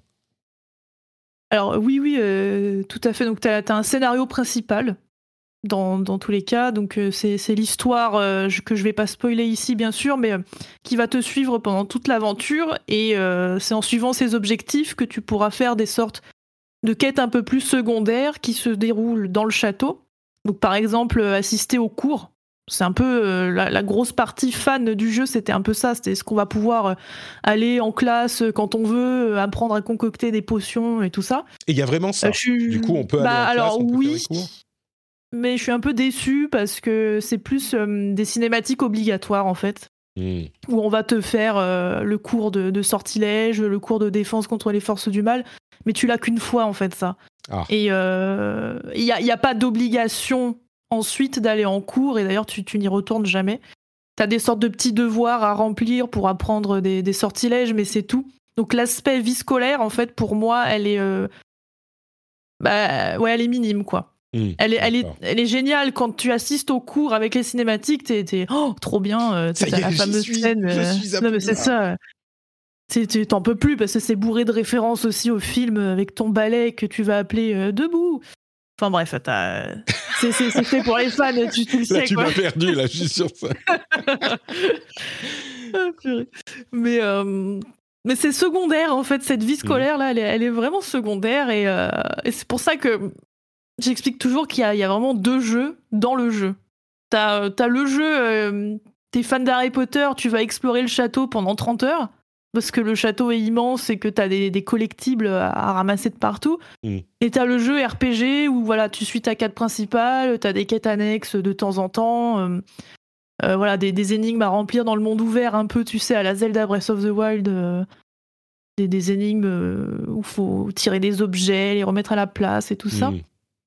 Mais, euh, mais oui, oui, dans, dans l'ensemble, la progression euh, se, se fait vraiment bien. Et il y a un que point que j'apprécie. Oui, ouais. pardon, vas-y. Un truc que tu apprécies. Ouais, le, le truc que j'apprécie le plus dans la progression, c'est qu'en fait, limite, on te force par moment à visiter des endroits du château que t'aurais pas forcément pensé à visiter tout seul. Hmm. Et, euh, et c'est en ça qu'on sent que les développeurs euh, étaient eux aussi fans de, de la licence, quoi. C'est que ils te, ils te- ils te font exprès en fait d'aller voir la grande salle quand elle est décorée pour Noël, euh, Hmm. ce, ce genre de truc. D'accord. Est-ce que c'est très dirigiste comme, euh, comme jeu? Est-ce que tu as vraiment la trappe principale que tu dois faire et t'as pas le choix? Enfin, ça forcément, mais est-ce que tu peux l'influencer? Est-ce que tu as des choix? Ou est-ce que, bon, tu auras la même histoire quoi qu'il arrive?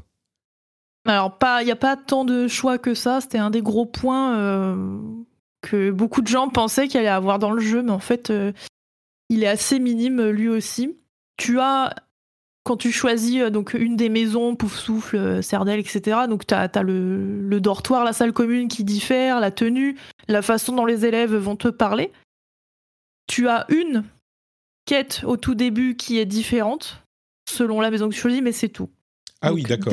Donc la euh, maison voilà. a pas d'importance au final Non, ce c'est que du Ah ouais. skin. C'est vraiment du cosmétique, moi j'ai trouvé en tout cas.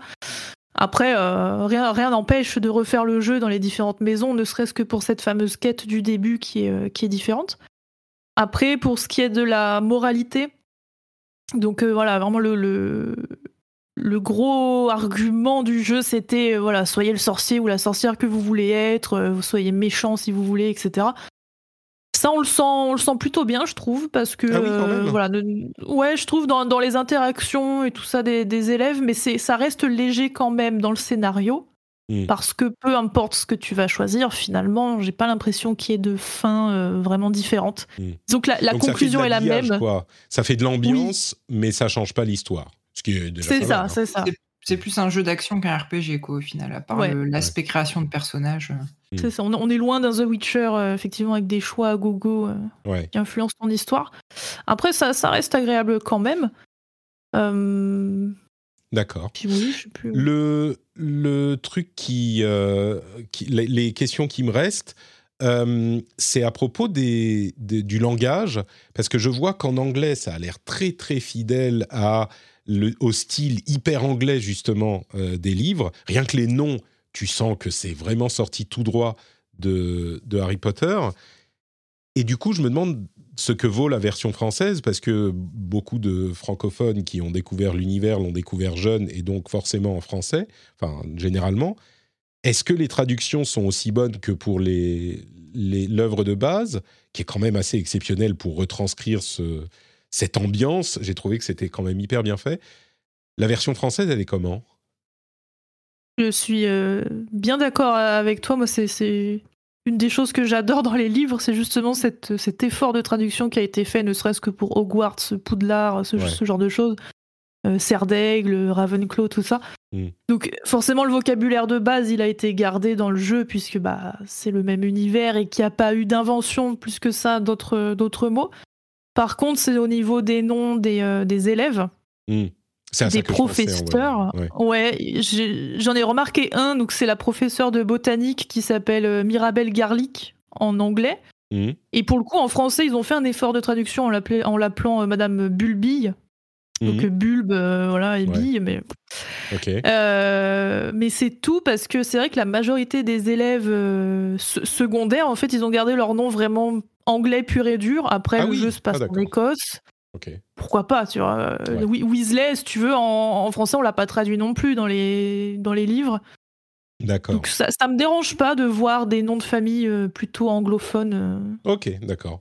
Bon, du coup, du coup, on pourrait se demander pourquoi est-ce que les noms de, de l'école et des maisons sont traduits si on traduit pas les noms anglais. Oui, je suis, je suis d'accord. Mais il faut avouer Bah, que les auditeurs savent que je suis pas très fan des versions. euh, Enfin, je, je suis plutôt très fan des versions originales généralement. Mais j'avoue que sur Harry Potter, réussir à traduire, enfin, Hogwarts qui sonne hyper euh, spécifique et Poudlard qui a un mot complètement différent, mais ça donne la même impression, c'est hyper bien trouvé. Donc, Mm. euh, bon, sur ce point, je, je, je- je suis content que ça fonctionne. Je crois qu'on a fait le tour. Est-ce qu'il y a d'autres choses à ajouter sur Harry Potter que je- des questions que je t'ai pas posées peut-être ou, ou on écoute, est non, ça m'a euh, l'air, euh, c'est complet. ça m'a l'air plutôt bien. Oui, oui. Ah oui, si, moi, il y, a- il y a juste quelque chose que je voulais souligner, c'est je reviens un instant rapidement sur la polémique, mais il me semble que justement les développeurs ont fait en sorte que euh, à la création de ton personnage, tu puisses choisir euh, de ne pas avoir de sexe déterminé, c'est ça? Ouais, tout à fait. En fait, t'as pas de sexe. Tu, euh, tu- juste tu choisis si tu veux aller dans le dortoir euh, des filles ou dans le dortoir des euh, garçons. Mm.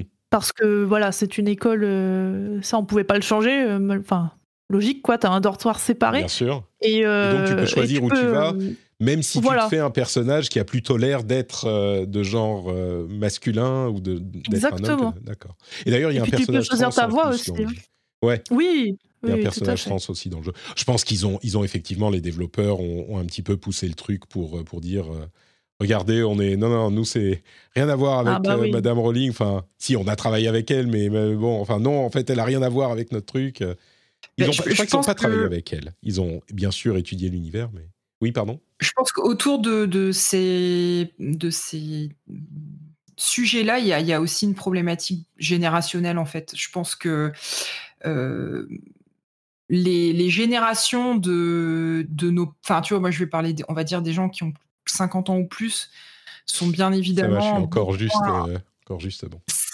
on va dire, dans leur majorité, sont bien moins sensibles à toutes ces problématiques de genre, etc., que nous, et encore plus que les jeunes générations.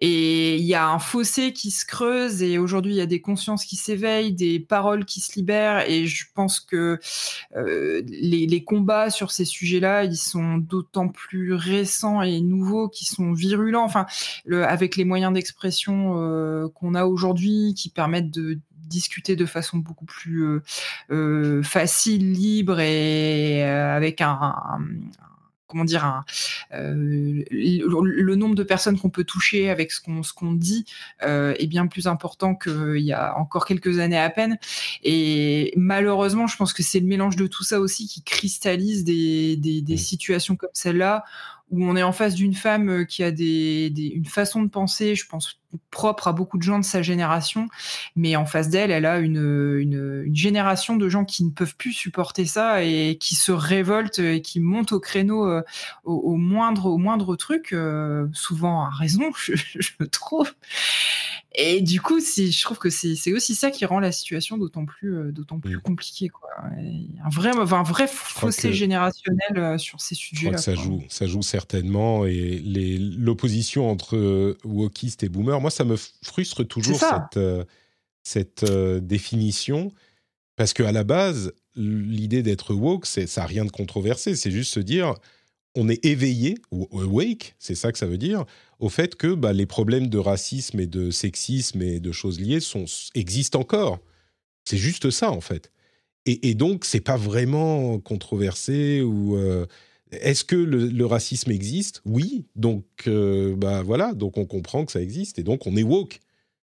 Ça, ça s'arrête là. Il y a, y a pas de. Ensuite, comment est-ce qu'on va régler les problèmes? Soit on veut pas régler, soit on veut que le racisme continue. Et dans ce cas-là, bah on on n'est pas vraiment fréquentable. Soit on veut pas et on discute de la manière de régler les problèmes. C'est pas une question d'être woke ou pas. Euh, mais bon, bref, peu importe. Harry Potter euh, est plutôt un excellent jeu pour les fans d'Harry Potter. Enfin, ça va plus loin. C'est immanquable. je crois, j'ai l'impression. Si on est fan de jeux vidéo et fan d'Harry Potter, comment ne pas euh, jouer à ce jeu, en fait? C'est un peu la conclusion, quoi. Très bien. Euh, pour ma part, j'aime bien Harry Potter, mais je crois que je crois que si j'avais plus de temps, j'y aurais joué, mais malheureusement pas assez. Et il y a d'autres choses qui arrivent, donc euh, on verra, peut-être un jour. Merci pour cette longue discussion, Milka, et on continue du coup avec. Euh, alors, on va aller un petit peu plus vite quand même. Eska, tu as joué un petit peu à Theatrism, dont, auquel j'ai joué. J'ai joué à la démo comme toi la semaine dernière. J'ai été charmé, presque malgré moi. Toi aussi, tu as, tu as apprécié. Alors, moi, j'ai pas été charmée, j'ai été Ah. hypnotisée. Ah oui, d'accord. Écoute, je ne sais pas si c'est parce que ça faisait, euh, ça fait maintenant bien 3-4 ans au bas mot que j'avais pas touché euh, au jeu. Euh, moi, j'ai fait le- les, les deux précédentes versions qui étaient sorties. Je suis absolument fan de cette licence parce que bah, forcément, j'adore les, les bandes son autour de, des, des jeux Final Fantasy et donc j'aime bien les jeux de rythme aussi et du coup, bah, c'est un peu le combo des deux et, euh, et du coup, je, tombe très vite dedans. Euh, et alors, ce qui m'a fait un peu bizarre, c'est que, comme je te dis, j'ai été hypnotisée. Est-ce que c'est parce que ça fait longtemps que j'y ai pas touché, ou est-ce que c'est le changement de jouabilité qui passe d'une jouabilité stylée à une jouabilité euh, manette? Je ne sais pas. Mais en fait, j'ai vraiment eu l'impression d'être complètement aspirée dans le jeu, d'avoir le regard rivé et euh, d'être vraiment zombifiée par Ah ouais, l'expérience. non, mais pareil. ouais. Donc ça me fait un petit peu peur. J'avais l'impression d'avoir un peu plus de distance avec le jeu quand je jouais avec le stylet. Euh, je sais pas si c'est euh, vraiment un effet directement connecté à la manette, en fait, c'est ça. Ouais, Ton et en fait, du est- coup, ça m'a un peu dérangé parce que j'avais l'impression de me concentrer plus sur le, le- le- le- le- les gestes à faire plutôt que sur la musique, l'ambiance, Mm. le, plaisir du geste en fait. Euh, Donc, est-ce que c'est juste le temps que je me réappro- réapproprie le gameplay? Je sais pas, c'est encore un peu tôt pour le dire, Euh, mais en tout cas, ouais, bah, c'est, enfin, voilà, c'est toujours un plaisir. Après pour l'instant, j'ai quand même plus d'attrait pour la, la jouabilité stylée que je trouvais un peu plus sympa que la jouabilité euh, manette. Euh, et bon, ça reste le même jeu, quoi. Tu vois, c'est, j'ai quand même l'impression qu'on nous resserre la même soupe à chaque fois. Euh, là, ça n'apporte rien. Enfin, tu vois, il faut, faut rester honnête, ça n'apporte rien à part plus de, plus de contenu. Euh, ce qui m'a dérangé aussi, c'est la mise en avant déjà des DLC. Ils nous ont pas encore vendu le jeu, qui sont déjà en train de nous parler Mm. des contenus additionnels. D'accord. Voilà, donc je vais très probablement clientiser à fond, mais j'assume pas quoi. j'assume vraiment pas. Ah alors la conclusion que j'attendais pas du tout, quoi. Oh non, mais j'ai, j'arrive pas à jouer, je regarde les, les, les, les, les trucs, j'apprécie pas la musique, ils sont en train de nous vendre. des- Mais du coup, je vais l'acheter. D'accord, très bien. Non, mais c'est obligé parce que, bah oui, en plus, forcément, j'ai envie de jouer euh, aux, musiques qui n'étaient pas incluses dans, les, dans les autres jeux. Mais en vrai, enfin, franchement, c'est euh, Pigeon 2000 ce jeu, quoi. Enfin, vraiment, je... faut pas se voiler la face. C'est ça n'apporte rien, ça rajoute du contenu. Ils sont déjà en train de nous dire qu'ils vont nous vendre du. qu'il y a déjà du contenu pas inclus qu'ils vont nous vendre à. Euh, voilà, mais, mais, mais, mais voilà, je, je, je suis dans la cible et je vais Très bien. c'est certain. Tu as aussi fini euh, God of War. Oui, ça y est, j'ai enfin terminé God of War, 48 heures de jeu. Alors, j'ai pas fait Ah ouais, quand les, boss. euh, Ouais, ouais, quand même, ouais. J'ai pas fait les, les boss additionnels. euh, je les ai tentés vite fait pour voir. Je me suis pris une grosse fessée. J'ai dit, allez, bon, c'est bien. J'ai Ouais. euh, Veni, Vidi, Pavici, et c'est pas grave. Ouais. Euh, et voilà, bah, j'ai beaucoup aimé. j'ai beaucoup aimé. Enfin, voilà, je. Pour moi, il y aura une suite. Je, malgré tout ce qu'on a pu lire, euh, il y aura une suite. Je, j'en dirai pas davantage pour pas spoiler les gens qui seraient pas arrivés au bout. Je vois pas comment il peut pas y avoir de suite euh, ou un spin-off ou je sais pas. Mais, Ouais. mais, mais voilà. Et non, rien de, j'ai rien à ajouter par rapport à tout ce que j'avais dit. J'ai beaucoup apprécié bon. l'expérience jusqu'au bout. 48 heures, je pense que tu as bien aimé, effectivement. Ouais. Euh, tu as aussi, euh, tu, es, tu disais à fond sur Mario, euh, and Mario Rabbids 2. Ouais, là du coup, je suis passé un peu en mode staccanoviste pour rattraper mon, mon retard sur ma pile à jouer. Donc j'ai toujours ce Mario Rabbids 2 qu'il faut absolument que je finisse. Euh, J'en suis qu'au troisième monde et donc là tous les soirs, euh, je passe quelques heures dessus pour avancer avant d'attaquer euh, du coup Tactics Ogre Reborn que j'ai eu en cadeau il y a pas longtemps. Voilà, donc je vais toujours un peu rester dans le. Voilà, c'est ça. Je vais rester un peu dans le même, euh, dans le même genre de jeu, mais euh, voilà, jusqu'à ce que tant, tant que j'ai pas la nausée, euh, ça va bien. Donc tu fais des vieux jeux, très bien. Des super vieux jeux d'il y a, y plusieurs mois. Je suis vieille, vois, on l'a dit tout à l'heure, tout va bien. bien. Écoute, moi je suis aussi sur Persona 5 toujours.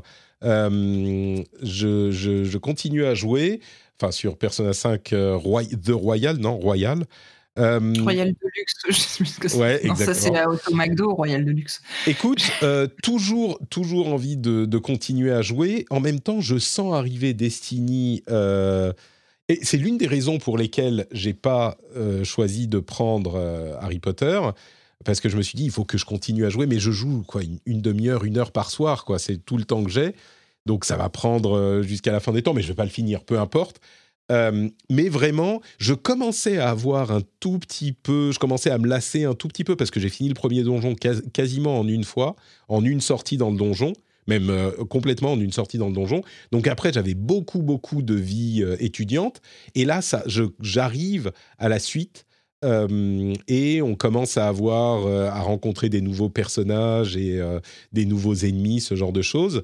Je suis vraiment fasciné par l'attachement qui se crée avec les différents personnages de, euh, de cet univers, alors que euh, bah, on fait presque rien avec eux, mais on parle beaucoup, c'est vraiment visual novel, donc ça fonctionne euh, très très bien sur moi toujours. Et puis un Ça aussi, autre... on a pour une paire d'heures. euh, Ah ouais, c'est. Oui, c'est une bonne... quoi Une bonne... euh, aspire-temps. Ouais, non, mais une bonne euh, centaine d'heures, on va dire. Ouais. Euh, donc oui, il y a, y a de quoi faire. Il y a de quoi faire, certainement. Euh, donc il y a, y a ça, d'une part, sur lequel je continue à avancer. Et puis, et, et vraiment, enfin, je sais pas, j'ai du mal à décrire l'attachement qui se crée avec Persona, en fait. C'est, c'est un truc qui est presque au niveau de l'émotionnel. Parce que le jeu est sympa, euh, au niveau du gameplay, ça va. La construction, enfin, on en plaisantait la dernière fois, c'est un jeu à la base qui était conçu pour la PS3. Donc, oh, c'est pas un jeu euh, comme on en parlait avec Zelda. C'est pas sur ses graphismes. Encore que la stylisation de Persona est, Ouais, est- c'est est super plaisante. Mais, mais tu vois, c'est pas une explosion au niveau graphique qui va t'impressionner, quoi.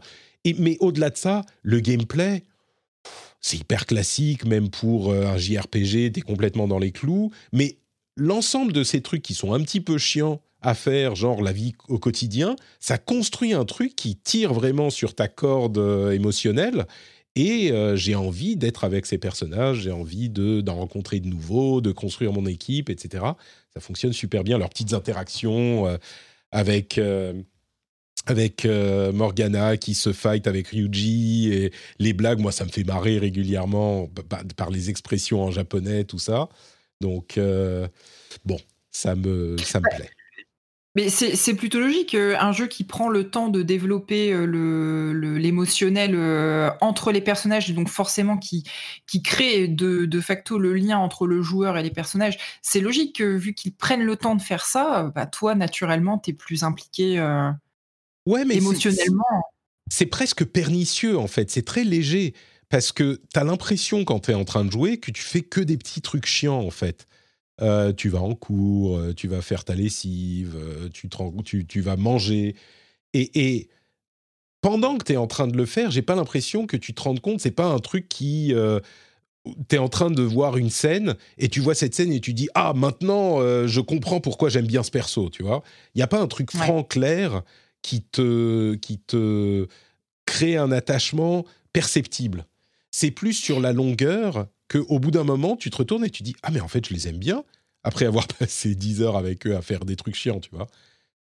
Mais tu sais que tu dis ça, dans une moindre mesure, ça me rappelle euh, mon expérience sur euh, Heavy Rain, mmh. euh, qui est un peu le, premier jeu, le premier jeu de ce genre-là que je faisais à l'époque, et qui était un peu moqué, parce que oui, tu as des scènes où tu vas aux toilettes, des trucs comme ça.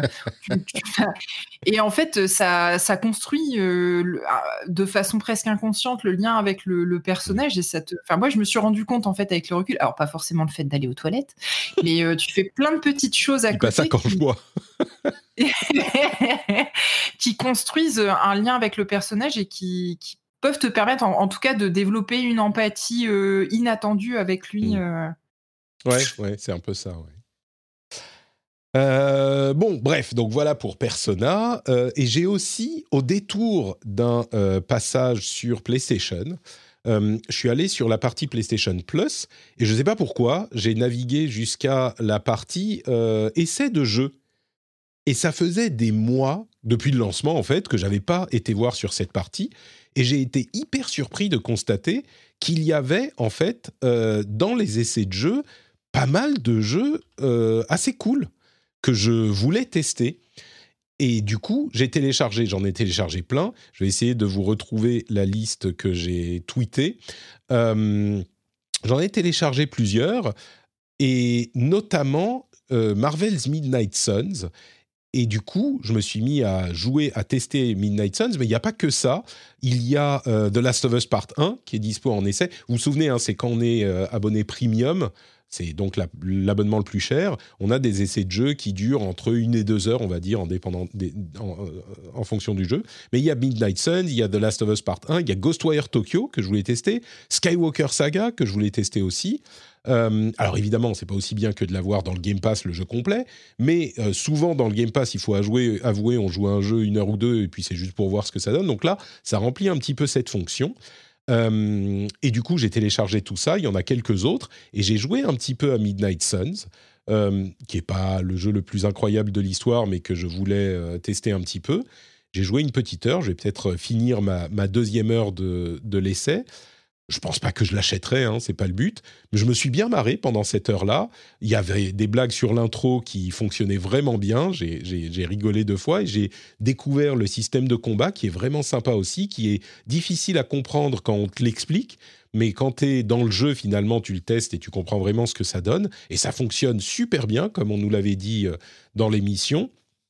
Euh, Bon, après, quand on arrive au-delà de l'intro, on comprend aussi ce qu'on nous disait dans l'émission, qui était, euh, bah, le jeu est pas hyper bien joué. Enfin, tu comprends que les acteurs, d'une part, je trouve qu'ils sont pas super bons, et puis surtout, ils ont enregistré leur euh, leur euh, voix indépendamment les uns des autres. Il y a énormément de trucs qui tombent à plat, et il y a beaucoup de dialogues dans le jeu. Donc forcément, c'est un peu, euh, c'est pas idéal pour ces parties-là, mais il n'empêche, euh, le jeu est fun, les parties combat sont fun, il y a toute cette partie ABI et euh, presque dating sim qui, est, qui a l'air marrante. Donc le seul truc que je reprocherais vraiment, c'est ce personnage nouveau qu'ils ont inventé du Hunter dont on n'a rien à foutre et nous on le joue ils auraient largement plus euh, bénéficié d'avoir, genre, nous faire passer entre les différents persos Marvel, parce qu'on a euh, Doctor Strange, Magic, euh, Blade, Iron Man qui sont là, et nous, on joue le Hunter, on s'en fout complètement. Donc, bon, bref, peu importe, c'est pas une review de Midnight Suns, c'est mes petites impressions comme ça, qui est, plutôt le fait de dire, si vous êtes abonné PlayStation Premium, oubliez pas cette partie Trials, quoi, c'est plutôt cool.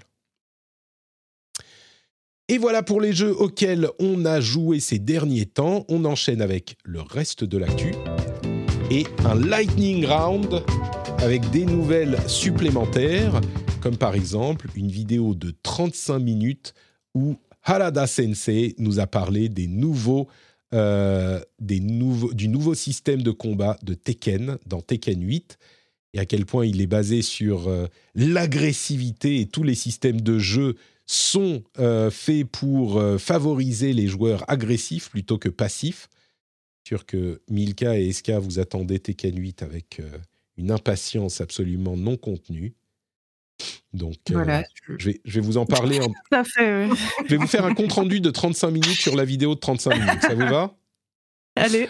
Allez, c'est parti. Bon, pour les fans de Tekken, sachez qu'il y a des systèmes hyper intéressants, le système de hit.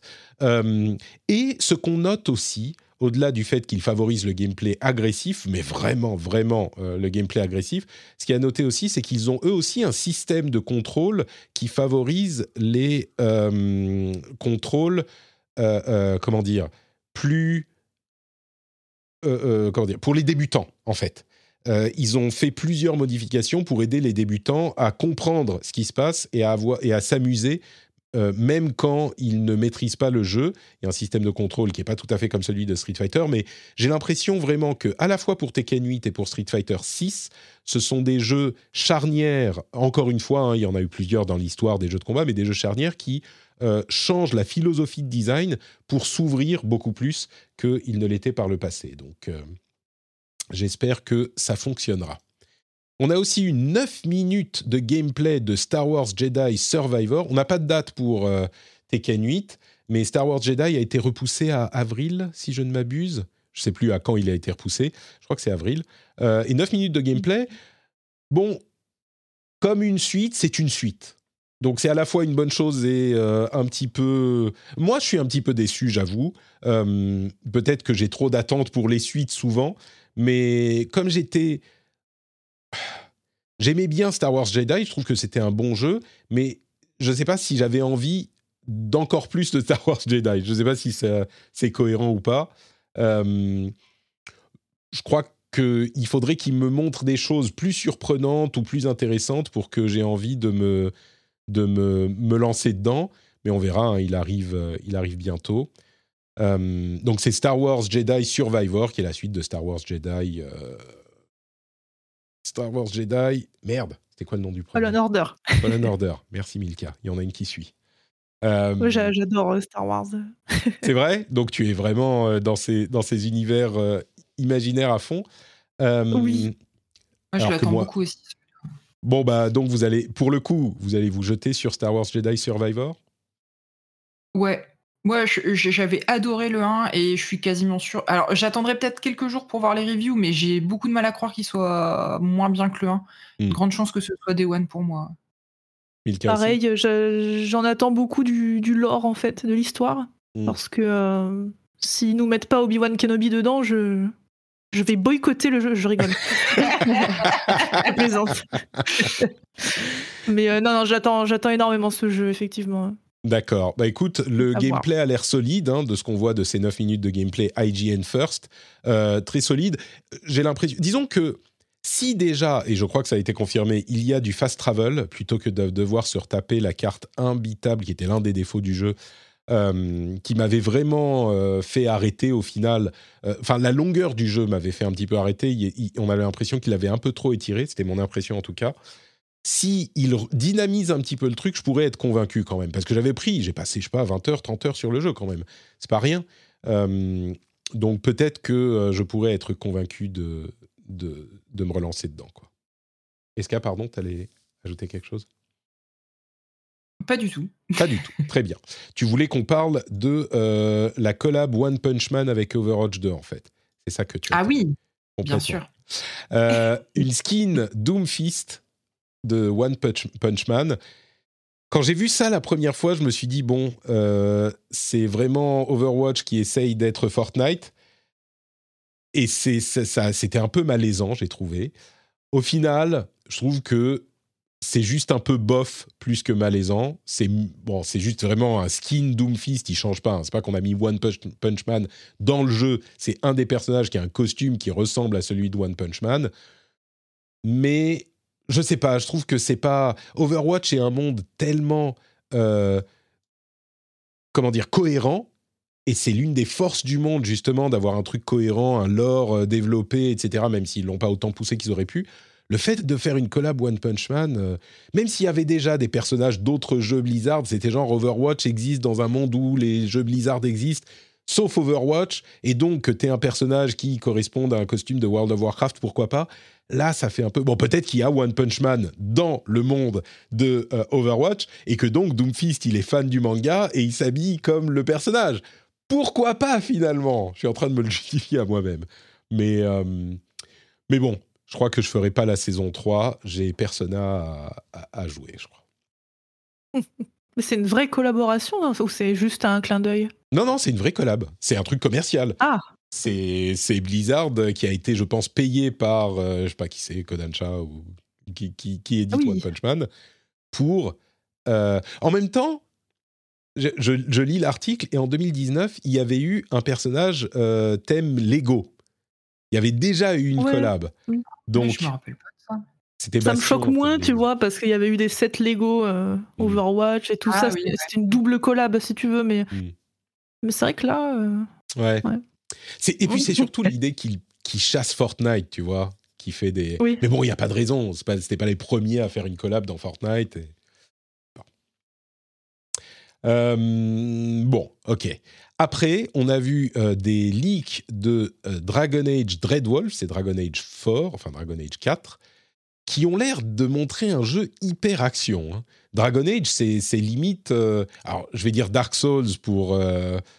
Euh, parce que c'est le truc qui. Dark Souls euh, en, un peu plus rigide, c'est de l'alpha sans doute, mais c'est vraiment action-action. Je ne sais pas s'il y a une partie euh, où on peut arrêter l'action et faire ça en stratégie. Ça a l'air très action, cette, ce truc-là. C'est limite euh, third-person Skyrim de ce qu'on voit. Alors, c'est un extrait de 10 secondes, hein, même pas, donc euh, on ne peut pas vraiment juger, mais ce que dit la personne qui a leaké le truc, si c'est effectivement le cas, c'est il insiste sur le fait que oui, c'est presque Diablo. Allez, on va dire ça comme ça, Diablo vu de, vu de dessus, quoi. Entre Diablo et God of War.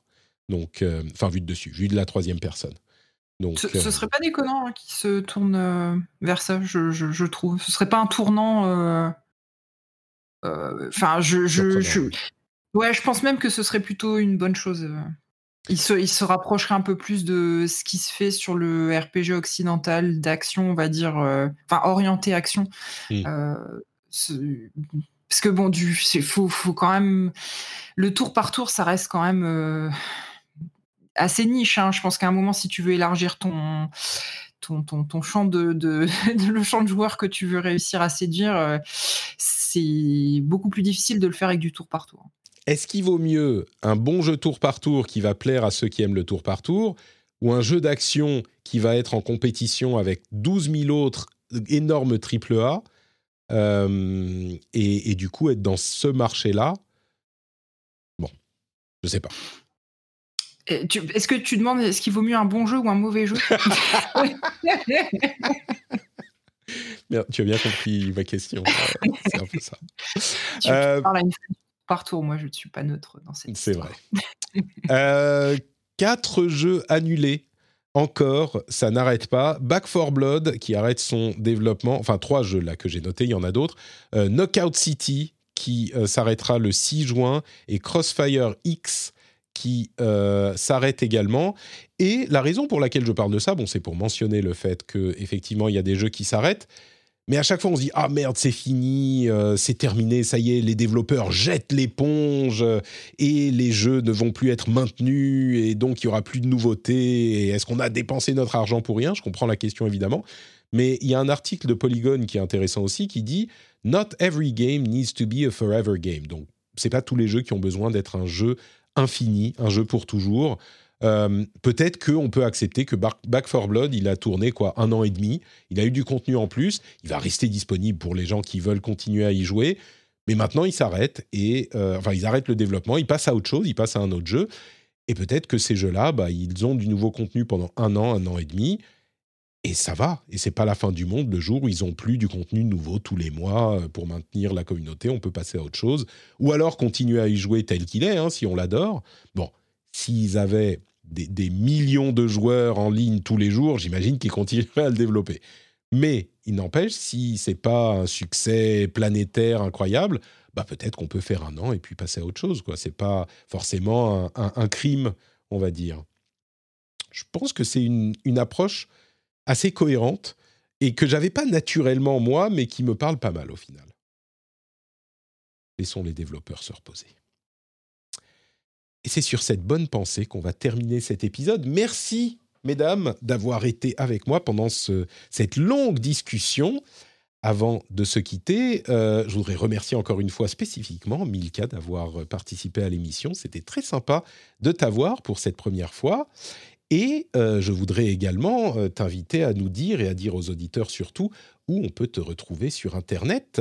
Est-ce que tu as un lieu à recommander aux auditeurs? Bah, Merci à vous deux en tout cas. C'était une très très bonne première expérience. Je suis ravie. Et c'était très drôle, d'ailleurs. Très bien. euh, non, sinon. On a réussi euh, notre pouvez... mission, c'est bien. Tout à fait. vous, vous pouvez euh, me, me, retrouver sur le site millennium.gg, appelé MGG France maintenant. Mhm. Je fais la soluce complète de Hogwarts Legacy si jamais euh, vous, avez, euh, vous êtes bloqué dans le jeu, vous comprenez pas ce qu'il faut faire, mais je suis là. Avec grand plaisir. Très bien. Voilà. Du coup, euh, ça veut dire que tu vas être sur Hogwarts Legacy pendant à peu près les six prochains mois, en fait, euh, non-stop. Ouais. c'est à peu près ça. Non, franchement, encore deux grosses euh, bonnes semaines là, et puis après Ça, on fait des, euh, des petits rappels pour les sorties euh, PS4, Nintendo Switch, et puis voilà. Oui, on l'a pas le mentionné, mais on l'a pas mentionné, mais il est dispo que sur PC et, et- et PS5 et Xbox Series X. Les autres ça. sorties arriveront dans les mois à venir. À voir à quel point il, il ramera sur ces sur ces plateformes-là. hein, ouais. Je regardais le- qu'est-ce que c'était le How Long to Beat euh, Hogwarts Legacy. Et a priori, pour l'instant, ils disent qu'il faut une cinquantaine d'heures euh, si tu veux faire le quête principale et les quêtes connexes. Je les, je les trouve gentils, mais, euh, mais oui, c'est à peu près ça, ouais. Ça me semble peu, en effet, par rapport à tout ce que C'est- ça, ça dépend encore une fois du mode de difficulté. Et puis, en fait, je regarde beaucoup de, de gens streamer le jeu. euh, En fait, euh, là où tu es censé mettre deux heures pour le début du jeu, ils mettent tous déjà entre 6 et, 5 et, et 7 heures. Ah oui, Parce qu'ils explorent le château et tout ça, mais c'est normal. Donc, ouais, il est grosse durée de vie, ouais. d'accord. Super, bah donc euh, millennium.gg, MGG France. Euh, on mettra le lien vers ton compte Twitter dans les notes de l'émission, comme toujours. Donc si vous voulez retrouver euh, son travail, vous pourrez le faire par ce biais. Eska, dis-nous encore une fois où on peut te retrouver. Euh, visiblement, tu, tu n'es plus sur Super Gamer Site, c'est terminé, c'est ça? Ben, alors c'était juste pour la dernière émission, mais autant te dire Ah, que euh, tu connais l'expression quand le chat n'est pas là, les souris dansent. Quand l'Eska n'est pas là J'en ai pris pour mon grade.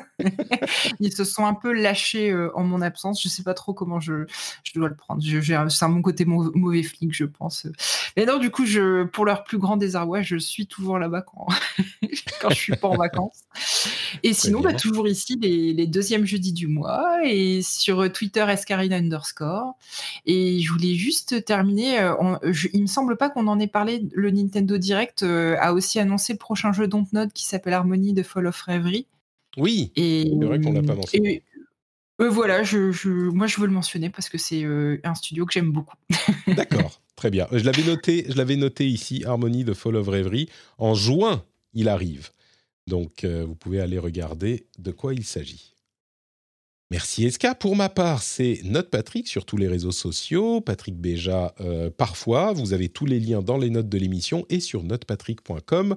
Vous trouverez aussi dans les notes de l'émission le lien vers le Discord dont je parle régulièrement, euh, le Twitch aussi où on stream en live tous les mardis midi pour le rendez-vous tech et les jeudis midi pour le rendez-vous jeu, et euh, le YouTube de replay si vous voulez les regarder en replay en version vidéo, c'est possible aussi. Et puis surtout le Patreon, patreon.com slash rdvjeux pour soutenir l'émission financièrement. Si vous appréciez ce qu'on fait, si vous voulez soutenir les créateurs que vous aimez bien, c'est là-bas que ça se passe. Euh, le lien est dans les notes de l'émission. Merci à tous, merci à toutes. On se retrouve la semaine prochaine pour un nouvel épisode. Ciao, ciao, ciao. Et je mets la musique. Donc, euh, au revoir. Au revoir.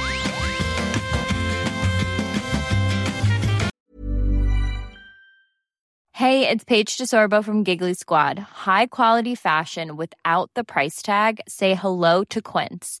I'm snagging high-end essentials like cozy cashmere sweaters, sleek leather jackets, fine jewelry, and so much more. With Quince being 50 to 80% less than similar brands. And they partner with factories that prioritize safe, ethical, and responsible manufacturing. I love that. Luxury quality within reach. Go to quince.com slash style to get free shipping and 365 day returns on your next order. quince.com slash style. This Mother's Day, treat mom to healthy, glowing skin with Osea's limited edition skincare sets. Osea has been making clean, seaweed infused products for nearly 30 years. Their advanced eye care duo brightens and firms skin around your eyes, while the Golden Glow Body Trio nourishes and smooths skin all over. Go to OSEAMalibu.com and use code MOM for 10% off your first order site wide.